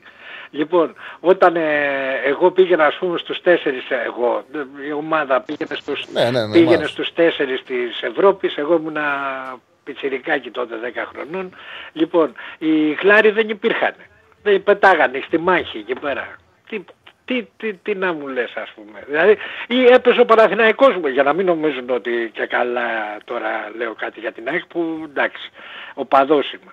Αλλά έπεσε ο Παναθηναϊκός με την Brighton. Τι να πεις στον Παναθηναϊκό ας πούμε. Φρέσκα κουλούρια ναι, όμως. Σύμφωνοι, φρέσκα κουλούρια, εντάξει. Εντάξει, φρέσκα κουλούρια. Αύριο μπορεί να πάρει την Brighton ε, ένα Σαουδάραβας ας πούμε, όπως ενδημούν εκεί πέρα ας πούμε. Ε, εντάξει. Και λοιπόν Ξέρεις, ξέρεις τι, έλεγες κάτι για την Bayern. Υπάρχει ένα ντοκιμαντέρ για την Bayern τώρα, το παρακολουθείς όλο. Όχι, όχι, το έχω δει, θέλω να, να το, δεις. Δεν είναι πολύ καλό γυρισμένο, εμένα δεν μου αρέσει πολύ, αλλά βλέπεις πολύ καλά ιστορικά στοιχεία. Παραδείγματος χάρη, εγώ είδα τον αγαπημένο μου, είδα τον πρώτο, το, μάλλον το δεύτερο προπονητή, τον, από τον οποίο έχω βιωματικό, έτσι έχω βίωμα. Και μιλάω για τον Σλάτσκο Τσαϊκόφσκι. Έτσι, ο Σλάτκο Τσαϊκόσκι πήγε, πήρε double με την ΑΕΚ. Όταν ήρθε ο Σλάτκο Τσίκ που λέγαμε εμείς τότε, ήρθε στην ΑΕΚ, ε, εντάξει, το θεωρούσαμε έτσι ένα, ξέρεις τι είχε κάνει ο Τσίκ. Ο Τσίκ, φίλε, είχε πάρει την Bayern από τη Β' Εθνική και την έφτασε πρωταθλήτρια Γερμανίας και στην Ευρώπη. Να, να, πάρει, Ναι, να, πάρει, να πάρει και πρωταθλητριών. Τελευταίος είχε κάνει στη Γερμανία ο Ρεχάγκελ με την Καζισλάουτα. Την πήρε Β' Εθνική, την ανέβασε και πήρε Ναι. πρωτάθλημα. Ε, λοιπόν, και πριν, πριν, πρόσεξε να δεις τι προπονητές υπήρχαν τότε, υπήρχαν τότε στην Ελλάδα αδελφέ. Ε, ε, έφερε τον Σάρκο Τσαϊκός και ο Μπάρλος και πριν είχε το Φάντρο. Το, προ, το βοηθό προπονητή που είχε, που είχε στον Άγιαξο Κρούιφ. Δηλαδή μιλάμε τώρα για και γυμναστή βέβαια. Ο οποίος έδωσε άλλη, άλλη διάσταση στο ποδόσφαιρο στην Ελλάδα. Έτσι. Ναι, είναι, ναι, είναι, ναι, αυτός, είναι η ΑΕΚ του Φρά- είναι, Φάντρο. είναι αυτός που έμαθε το τεχνητό offside στην Ελλάδα. Μέχρι τότε δεν παίζανε οι ομάδες τεχνητό offside. Έτσι. Ε, Και τέλος πάντων αυτά τα χαδιώματα. Εγώ για, ένα- ε, για έναν ε, λόγο σε πήρα τσάλι μου. Επειδή είχα μια διαφωνία, δεν ήξερα καταρχήν ότι είστε μέχρι τις 6, άρχισα να παρακολουθώ μετά τις 5 ως συνήθως, γιατί Ε, εντάξει. εντάξει, θα δούμε τα άλλα εν καιρό. Λοιπόν, ε, είχα μια έντονη διαφωνία και την έχω εδώ και τρεις μέρες. Και θέλουμε τη βοήθειά σου ως παρέα. Α, για πες. Λοιπόν, ποδοσφαιρική. Εγώ επιμένω ότι τα συστήματα ε, δεν έχουν πεθάνει στο ποδόσφαιρο, ίσα ίσα είναι παρό, παρόντα και ε, είναι ουσιο, ουσιώδη για τη λειτουργία μιας ομάδας. Και υπάρχουν φίλοι οι οποίοι ασχολούνται με το ποδόσφαιρο, πρέπει να σου το πω αυτό, οι οποίοι θεωρούν ας πούμε ότι ε, πλέον είναι πολύ σχετικά. Ποια είναι η γνώμη σου αδερφέ; Πολύ σχετικά. Συγγνώμη Κοίταξε, τώρα άμα σε ε, βάζω. εγώ- Άμα το Ναι, θεωρείς ναι, βαρύ όχι, το- όχι, όχι, άμα όχι, το όχι, θεωρείς όχι. βαρύ το καθόλου, θέμα- καθόλου, καθόλου, όχι συζήτηση κάνουμε. Καθόλου, όχι. Όχι, καθόλου, καθόλου, καθόλου. Ε, εγώ απλά νομίζω ότι είναι μεγάλη συζήτηση, ρε παιδί μου. Βέβαια, και είναι. Πρέπει Είναι. να. ξε- Ε, α- αυτό που πιστεύω εγώ ότι πλέον ο κάθε προπονητής δίνει κατεύθυνση. Δηλαδή, για να σου δώσω καταλάβεις, ο Ιωβάνοβιτ, ό,τι σύστημα και να παίξει, έχει μια κεντρική φιλοσοφία. Που με αυτήν πάνω χτίζει την Εγώ ομάδα έχω- του. Ασφαλώς, άσε με απλά να Ναι, το ναι, ναι, ναι, ολοκληρώσω ναι, ναι, με τέτοιο. συγχωρείς. Ασφαλώς είναι διαφορετικό πράγμα να εφαρμόσει, αυτό συζητάμε τόσο καιρό, να εφαρμόσει αυτή τη φιλοσοφία με πλάνο το οποίο είναι soft, με αργούς ποδοσφαιριστές και άλλο με να δέσει την ομάδα του, να είναι πιο γρήγορη, να ταιριάζει περισσότερο στα παιχνίδια. Δηλαδή, ο παίκτης και η τακτική πάντα κάνουν τη διαφορά. Αλλά πλέον υπάρχουν προπονητές όπου το πρώτο πράγμα που έχουν στο μυαλό τους είναι το τι θέλω να παίξω, το οποίο αφορά την κατοχή μπάλας, την ένταση, το πού θα πιέσω, το πού θα πρεσάρω, το ε, ε, πώς θα χτίσω την ευκαιρία μου. Που αυτό είναι το πρώτο κομμάτι της δουλειάς του. Δεν είναι το πρώτο κομμάτι της δουλειάς σου να σου πει ότι εγώ παίζω 4-3-3. Το ίδιο 4-3-3 μπορεί να παιχτεί με, 25, με 50 τρόπους. Αλλά ε, πάντοτε το πώς θα ε, βάλεις την ομάδα μέσα στο γήπεδο και με ποιους παίκτες, ασφαλώς παίζει το ρόλο του. Δεν μπορεί να πεις ότι δεν παίζει το ρόλο του. Ασφαλώς και παίζει το ρόλο του. Είναι, αυτό να σου πω ότι είναι συνδυαστικό. Εγώ νομίζω ότι όσα είπα έχουν, να- είναι μέσα στην τακτική. Εννοείται. Δηλαδή, Έτσι όλα, είναι, νομίζω κι όλα εγώ. αυτά είναι μέσα στην τακτική. Έτσι νομίζω κι εγώ. Ναι. Δηλαδή, Ναι. ε, ξέρεις τι, ποια είναι η διαφωνία. Η διαφωνία είναι ότι ε, θεωρού, υπάρχει μια θεώρηση, ρε παιδί μου, ότι ε, βασικά έχουν σημασία τα χαρακτηριστικά των παιχτών. Και, ε, και πλέον αρκετοί δίνουν ελευθερίες. Έτσι, εγώ δεν το βλέπω έτσι. Εγώ παραδείγματος χάρη, εγώ δεν παραδείγματος χάρη ε, θεωρώ ας πούμε ότι ο Γιωβάνοβιτς ή ο Αλμέιδα ή ο Λουτσέσκου, ακόμα περισσότερο, παίζουν ένα πολύ συγκεκριμένο παιχνίδι. Παραδείγματος χάρη είπες για τον Τάισον, είπες για τον Τάισον προχτές, αν, αν δεν κάνω λάθος, εάν το είπες εσύ, εγώ σε κάθε περίπτωση το θεωρώ σωστό, ότι ε, ε, ο Τάισον έδωσε την ευκαιρία στον Λουτσέσκου στη γρήγορη μεταφορά μπάλα. Σωστά. Ναι, ναι, ναι, Όμως, ναι, ναι, ναι, όμως, ναι. το σύστημα του δεν το έχει αλλάξει. Μμ. Έχω, ε, Όχι. δεν, δεν έχει αλλάξει το σχηματισμό του, να το πω καλύτερα. Απλά κάποια χαρακτηριστικά σε ξεδιπλώνουν. Ναι, ναι, δηλαδή, ναι. ο Αλμέιδα είναι ίδιος Είναι προπονητή. ο ίδιος. Όταν ε, Ίδιος. με τη Μαρσέη, επειδή είναι και το πόνσο στην κορφή της επίθεσης, σταμάτησε να πρεσάρει το φυλακά. Πρέσαρε την πρώτη πάσα του Εκεί που στόπερ. εξοργίστηκα, Δηλαδή, να σου πω την αμαρτία μου σήμερα, που το κουβεντιάζαμε σε καφέ, εκεί που εξοργίστηκα, είναι παραδείγματος χάρη όταν μου είπαν ότι η ΑΕΚ μπορεί να αλλάξει συστήματα. Η ΑΕΚ δεν έχει αλλάξει καθόλου σύστημα.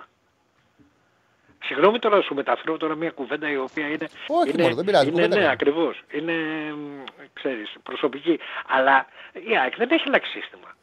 Απλά ο αντίπαλος κάποιες φορές, παραδείγματος χάρη με τον Παναθηναϊκό ή πώς, πώς το βλέπει ο προπονητής της, την αναγκάζει κάποιες φορές, θα δούμε και σήμερα πώς θα γίνει.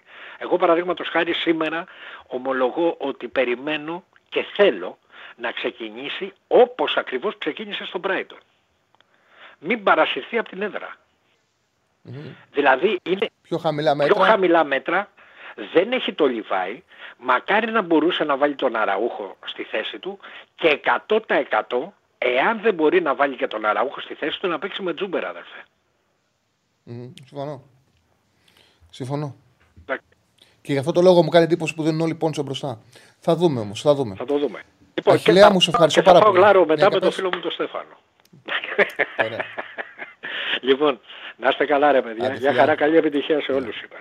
Εντάξει, για χαρά. Γεια σου, Αχιλέα. Πάμε στο τελευταίο για σήμερα και να βγάλουμε και το σύγχυμα και να κλείσουμε, να δώσουμε στη Θεσσαλονίκη στο ραγκάτσι. Χαίρετε. Καλησπέρα, εγώ είμαι.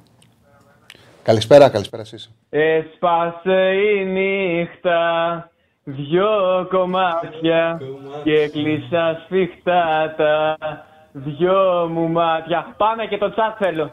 Είπα δεν μπορεί όταν θα ανοίξω αυτή η εικόνα θα χαθεί. Έλα Στέφανε, πίστευα σε είχα ξεπεράσει πρώτος πως εγώ σε είχα ξεχάσει πόσο λάθος έκανα εσύ ήσουν η δύνατη. Να είσαι καλά ρε Τσάρλι, βάζω ίσκι και κάθομαι να απολαύσω την υπόλοιπη κουβή. Γεια χαρά. Κλείσαμε, κλείσαμε. Μα έκλεισε. Έκανε το καλύτερο το δανεικό, το δανεικό κλείσιμο μας έκανε. Δηλαδή τώρα εγώ δεν θέλω να βγάλω ούτε σύγχυμα. Η αλήθεια είναι ότι έχει μια γλυκιά παραφωνία. Έχει... Ενώ είναι εντελώς φάλτσος, δεν τον ακούω ο... άσχημα. Τον απολαμβάνω. Τον απολαμβάνω, ναι, ναι, ναι, ναι. Λοιπόν, δεν πρέπει να πηγαίνουμε καλά με την Δωροθέα εδώ μέτωπο. Και τον βλέπω. Βλέπω δύσκολα πράγματα. Λοιπόν.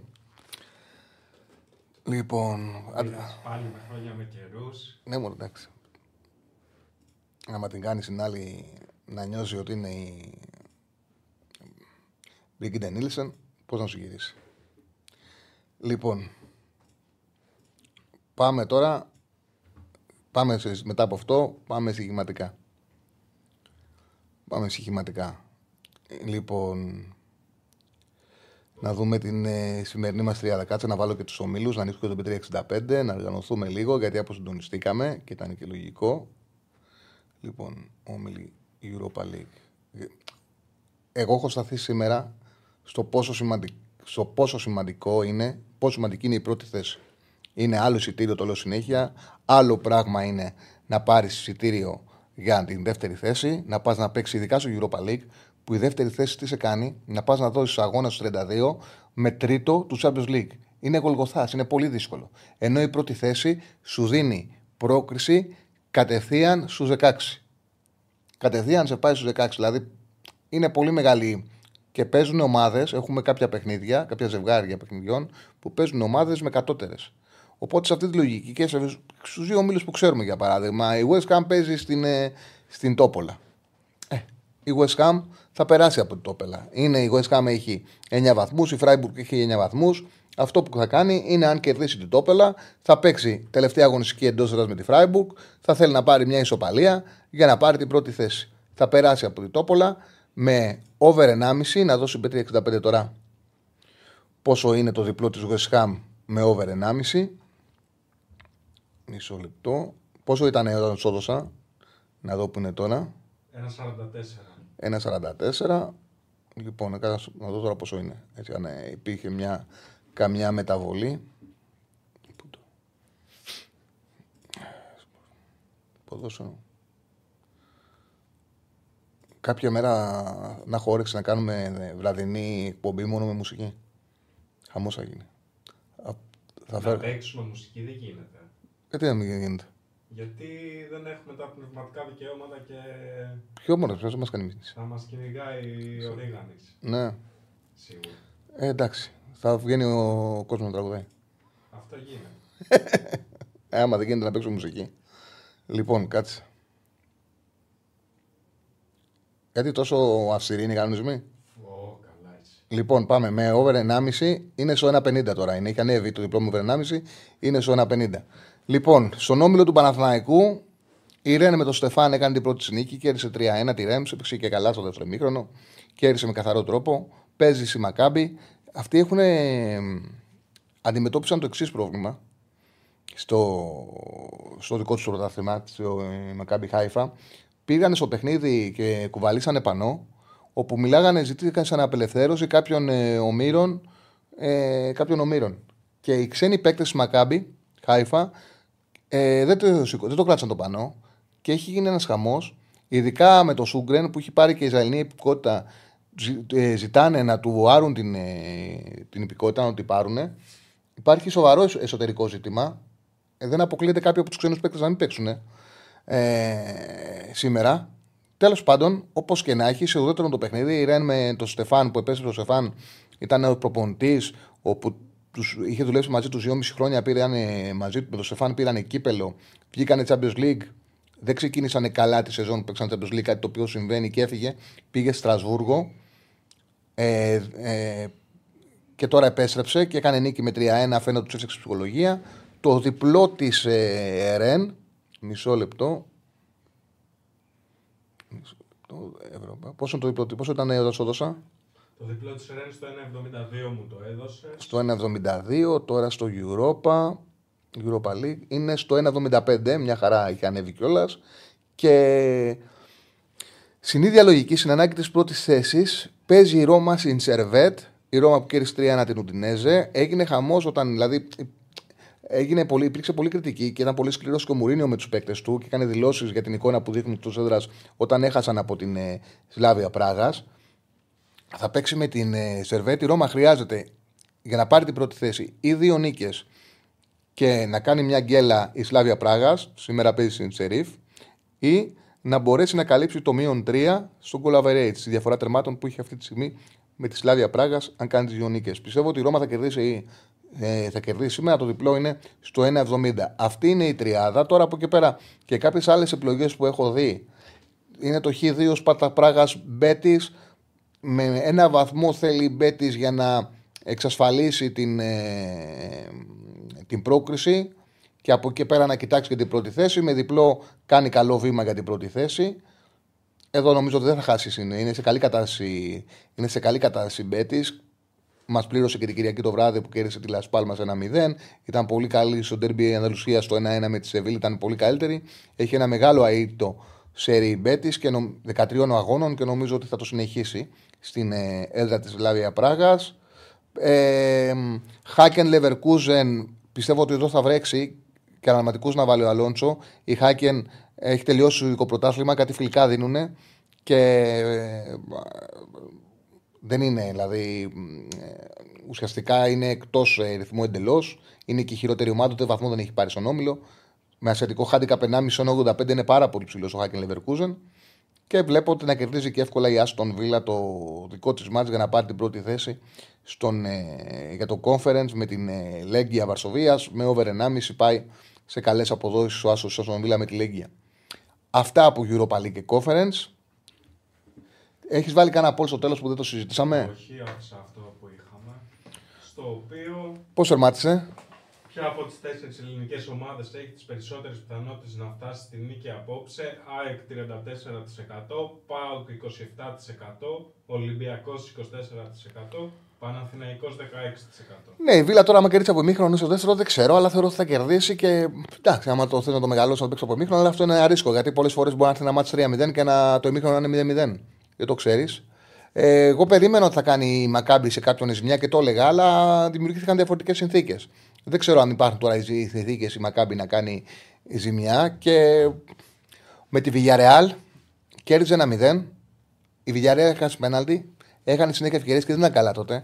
Και μάλιστα θέλανε να φάνε και οι παίκτες στο Πατσετά. Ήταν τόσο κακή η Μακάμπη που η Villarreal το γύρισε στο τέλος με ένα-δύο.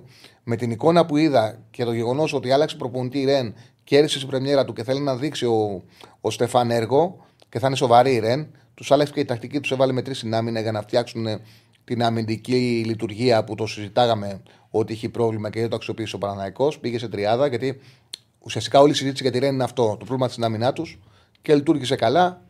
Ε, πιστεύω ότι δεν θα κερδίσει σήμερα. Εντάξει, οι βεβαιότητες δεν υπάρχουν. Ε, έτσι. Αν είχαμε βεβαιότητες, θα, είχαμε, δεν... θα ήμασταν και πλούσιοι.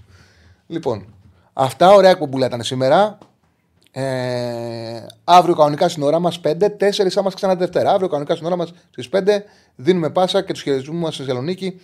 Ε, μην κάνετε, δεν χρειάζεται να κάνετε τίποτα, μείνετε συντονισμένοι. Ακολουθεί ο Ραγκάτσης. Από εμάς, καλό σας βράδυ. Και να πούμε απλά ότι 12-2, Θοδωρής, Α, ναι, πες τα όλα αυτά, πες τα όλα αυτά. Θοδωρής, Αριστοτέλης, Κατσουράνης, 12-2. 12-2. Post game, δεν χάνεται. Δεν χάνετε. Μετά τα παιχνίδια, αράζουμε, έχουμε δει τα μάτς μας, έχουμε ένταση. Τα παιδιά έχουν έναν τρόπο να σας χαλαρώνουν. Ο Κατσουράνης θα κάνει τις αναλύσεις. Βάζουμε το ποτάκι μας, χαλαρά, καθόμαστε στο καναπέ μας και βλέπουμε την εκπομπάρα. Λοιπόν, καλό σας βράδυ.